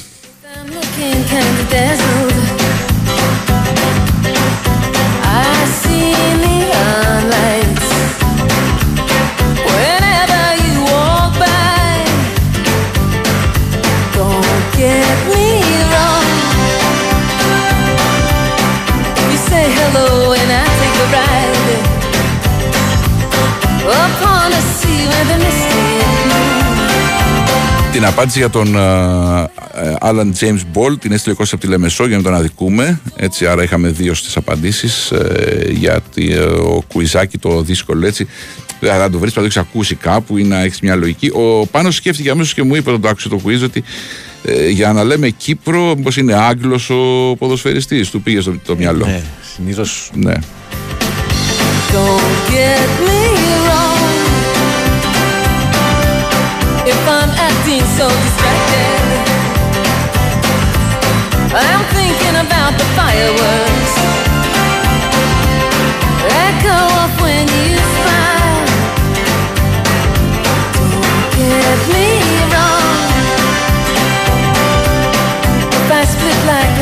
Ε, αυτό όμως το διαβάζω γιατί είναι πολύ κα- καλά είναι γραμμένο. Λοιπόν, στη δημοσιογραφία οφείλεται κατά πολύ αυτό το μίσος μεταξύ των οπαδών.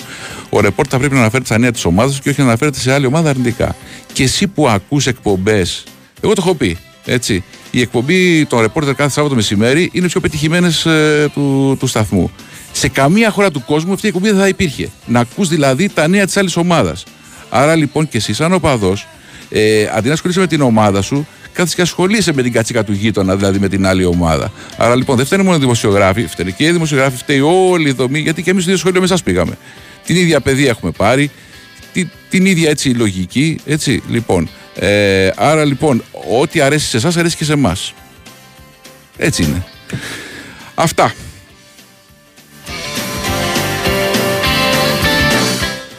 Λοιπόν, ε, επειδή εμείς παλεύουμε, γενικά να πάμε και σε ανθρώπους που εμείς μιλάμε, να πάμε και σε ανθρώπους που δεν μιλάνε, αλλά ζωγραφίζουν.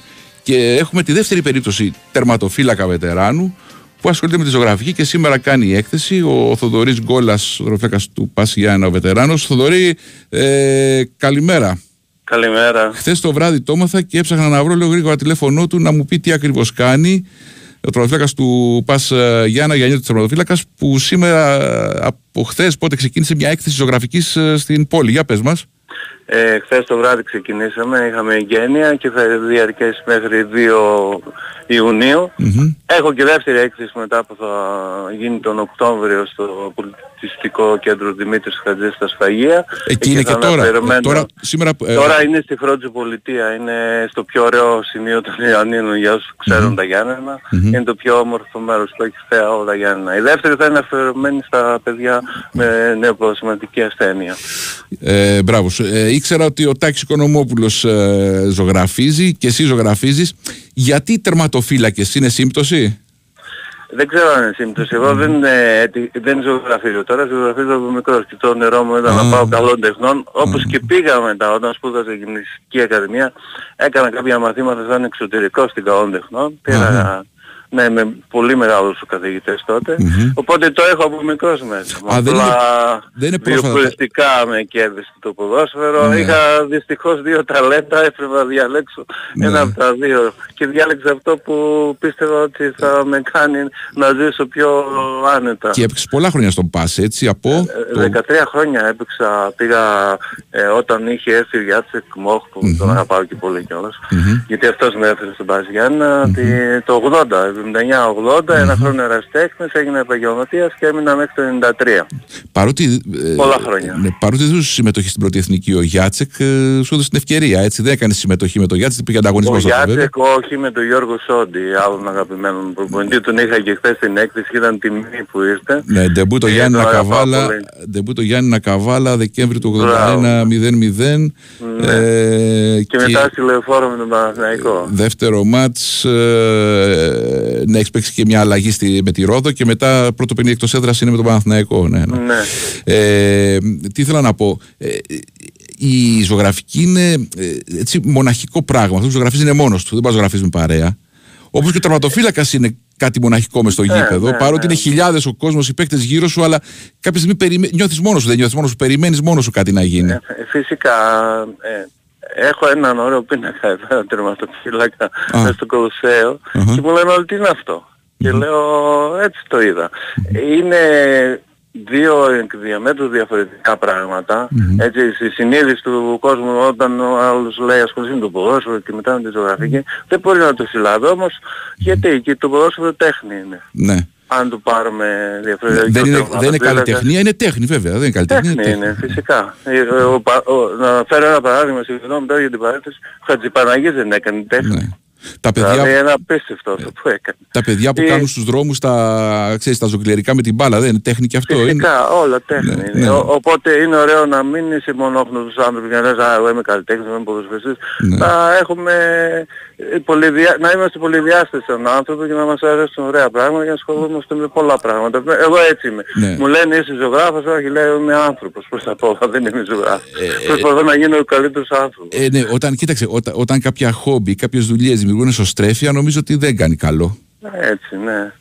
Δεν, ε, θεωρώ τον εαυτό μου και δεν μετάνιωσε που ασχολήθηκα με τον αθλητισμό και με το ποδόσφαιρο. Πήρα άλλα πράγματα εκεί. Και αν δεν έπαιρνα εκείνα τα πράγματα μπορεί να μην έβγαζα αυτό το πράγμα που βγάζω στη ζωγραφική από μέσα μου αυτή τη στιγμή. Ζωγράφεις από τότε ή, ζω- ή τώρα έχεις, φορ, έχεις Ε, φορτώσει πιο πολύ; Πολύ λίγο ζωγράφιζα τότε, δεν είχα ε, το χρόνο, πολύ λίγο. Τα τελευταία χρόνια άρχισα να ζωγραφίζω πολύ έντονα. Λόγω σύνταξης ή έτσι στην έδωση περισσότερο; Ε, Λο- όχι, ε, δυστυχώς λόγω ένα προβλήματος, ε, προβλήματος υγείας έπαθα ένα έμφραγμα Α, μάλιστα. και εγώ ασχολούμαι με ακαδημίες, είχα ακαδημίες ε, τερματοφυλάκων και εδώ και στην Πρέβεζα και ποδοσφαίρου αλλά δεν μπορούσα μετά να το συνεχίσω αυτό, μου το απαγόρευσαν και Σωστά. αναγκαστικά ε, ξέφταψα το παλιό μου αυτό, την παλιά μου αγάπη και είδε το και μου αρέσει πάρα πολύ. Είμαι Χε- χε- ευτυχισμένος. χε- χαίρομαι γιατί α, αυτό σημαίνει ότι ο κάθε άνθρωπος όταν μπορεί να διαχειριστεί και να προσαρμοστεί στις ε, ιδιαιτερότητες ανάγκες ε, τέλος πάντων ε, νομίζω είναι, νιώθηκε ευτυχισμένος έτσι. Τι, τι ζωγραφίζεις τώρα, τι ποδοσφαιρικά γήπεδα ζωγραφίζεις, πρόσωπα. Ε, τι- προσωπογραφίες, αλλά Προσωπογραφίες. μια, δε- μια και είστε αθλητική εκπομπή. Πρώτα θέλω να πω, ε, αθλητική δεν είναι Ναι, εκπομπή, ναι, ναι, αθλητική, ναι. Ε, να πω κάτι για τον Τάκη Οικονομό που, που ήταν πρότυπό μου, τον αγαπούσα και τον αγαπάω, αν και δεν γνωριζόμαστε κατηδία. Ναι. Ε, ε, το θεωρώ ένα, όχι τον, κα- έναν από τους καλύτερους τερματοφύλακες και πολύ καλόν άνθρωπο. Και δεύτερον, ξεκι- ε, έχω φτιάξει το τζίτσι, το μοντές, το οποίο το έργο είναι στην Αργεντινή. Του μοντές προσωπογραφία, ε. Ναι. Ναι, έχω και ποδοσφαιρικά θέματα και θέλω να είμαστε καλά πρώτα από την υγεία μας. Του χρόνου να κάνουμε μια ενότητα με έργα που έχει σχέση με τον παλιό Παζιάννα, τον Άγιο Σιπήρο. Όχι την εποχή τη δική μου, την πιο παλιά που ήταν όλοι οι Αργεντινοί. Αυτό είναι Ζωγραφίζεις, το- ζωγραφίζεις από φωτογραφίες, ζωγραφίζεις από, Α, από, τα πάντα. από τοπία, ζωγραφίζεις από το φαντασία σου; Ε, όλα μαζί, μίξη. Όταν θα μου ζητήσει ένας μια προσωπογραφία θα φέρω τη φωτογραφία. Όταν Ναι. θέλω να φτιάξω κάτι ε, φανταστικό με τη φαντασία μου. Ε, αν κάνω κάτι ποδοσφαιρικό βάζω φαντασία και φωτογραφία. Είναι μίξη. με- Μάλιστα. Δεν είναι κάτι... Μμμ, μμμ. Ε, έτσι υπάρχει ενδιαφέρον, ε, από, ε, υπάρχει ενδιαφέρον από ποδοσφαιρικό κόσμο ή από ε, έτσι, συλλέκτες και τύπους λίγο τη- της τέχνης ας πούμε; Εντάξει, η τέχνη δεν έχει πολύ πέραση και ιδίως στην επαρχία είναι υποβαθμισμένη. Αν έκανα μια έκθεση που είχε σχέση με τον Βαδιάννα φυσικά και θα ήταν γεμάτο. Θα είναι γεμάτο. Η εντάξει. αποδοχή όλων είναι όταν εστιάζουν στο έργο του Μοντές που το έχω βγάλει σε αφήσεις. Ε, έρχονται να δουν το έργο του Μοντές. Έτσι είναι όμως δεν πειράζει. Ναι. Είναι και ο χώρος σου. Σιγά άλλωστε, σιγά θα λογι- μάθουν. Θα λογικό- μάθουν. είναι και ο χώρος σου άλλωστε και νομίζω ότι. Ναι. Εντάξει, μπορεί να το αποτυπώσεις γιατί είναι και βίωμα. Ε, το βίωμα μετράει στη ζωγραφική. Ναι, ναι. Δηλαδή κάτι που έχει ζήσει, το, το κάνεις καλύτερα από κάτι που μπορεί να το είδες για λίγο; Η ζωγραφική για μένα αυτή τη στιγμή είναι βίωμα. Ναι. Έχω το 90% των έργων μου είναι βιώματα δικά μου. Είναι ο εσωτερικός μου κόσμος, είναι τα μάτια της ψυχής μου, αυτό είναι. Ναι. Δεν ζωγραφίζω εγώ ούτε τοπιάκια, ούτε βαζάκια, ούτε λουλουδάκια. Κατάλαβα. Ζωγραφίζω αυτά που έχω βιώσει σαν άνθρωπος και Λοιπόν. εστιάζω πολύ στο χαρακτήρα. Προσ- Όταν κάνω μια προσωπογραφία προσπαθώ να, βγα... να βγάλω την χαρακτήρα. ψυχή του αυτόν που Ε, απεικονίζω. αν Ε, το έχω θέλεις- δουλέψει πολύ. Ναι, αν θέλεις ξαναπες μου, πού είναι η έκθεση ακριβώς τώρα; Για κάποιος μπορεί να βρει στη Φορά την Γιάννα. είναι- πολιτεία. Φορά την πολιτεία την Φορά ξέρουν. πολιτεία, την ξέρουν ναι. οι Γιαννιώτες, μάλιστα. Λοιπόν, ε, καθημερινά είναι ανοιχτά τι ώρες είναι; Είναι 10 με 2 το πρωί και 6 με 10 το βράδυ. Ωραία, μέχρι τις 2 Ιουνίου κρατάει. Ελπίζω Ναι. να δούμε και π- πιο έξω και προς την Αθήνα να κάνεις Ε, κάτι. τε- σχεδιάζομαι αυτό, ναι. Ωραία. Να σε Μου έχουν καλά. κάνει πρόταση. Να σε καλά, πάντα Ευχαριστώ δημιουργικός πάρα και ε, η δημιουργία κάνει τον άνθρωπο και ευτυχισμένο. Να σε καλά, Θοδωρή Γκόλα. Ευχαριστώ, Ευχαριστώ πάρα πολύ. πολύ. Να είστε Γεια, καλά γεια. κι εσύ. Λοιπόν, πάλι στον του Πας Γιάννενα. Εδώ τελειώσαμε, στα quiz απαντήσαμε τα πάντα. Ε, κλείνουμε για σήμερα. Ευχαριστούμε για την ε, δύο ώρη παρέα. Κάποιοι στεναχωρούμε, κάποιοι μας θε- Δεν πειράζει όμως. Ε, εντάξει, θεοποιούμε τα ξένα πρωταθλήματα. Σε ξεπερνά. Εσείς θεοποιείτε τις ξένες κυβερνήσεις πολύ. Τι να κάνουμε. Λοιπόν, δεν τα θεοποιούμε. Ε, Εμείς θέλουμε απλά να είναι ωραίο το Δεν δικό πρέπει να μας. πούμε το καλό. Ε, ναι, πρέπει να το Ε, καλό δηλαδή. Το ζητήσουμε. Όχι. Πρώτος στο χωριό, τελευταία στην πόλη. Γεια σας.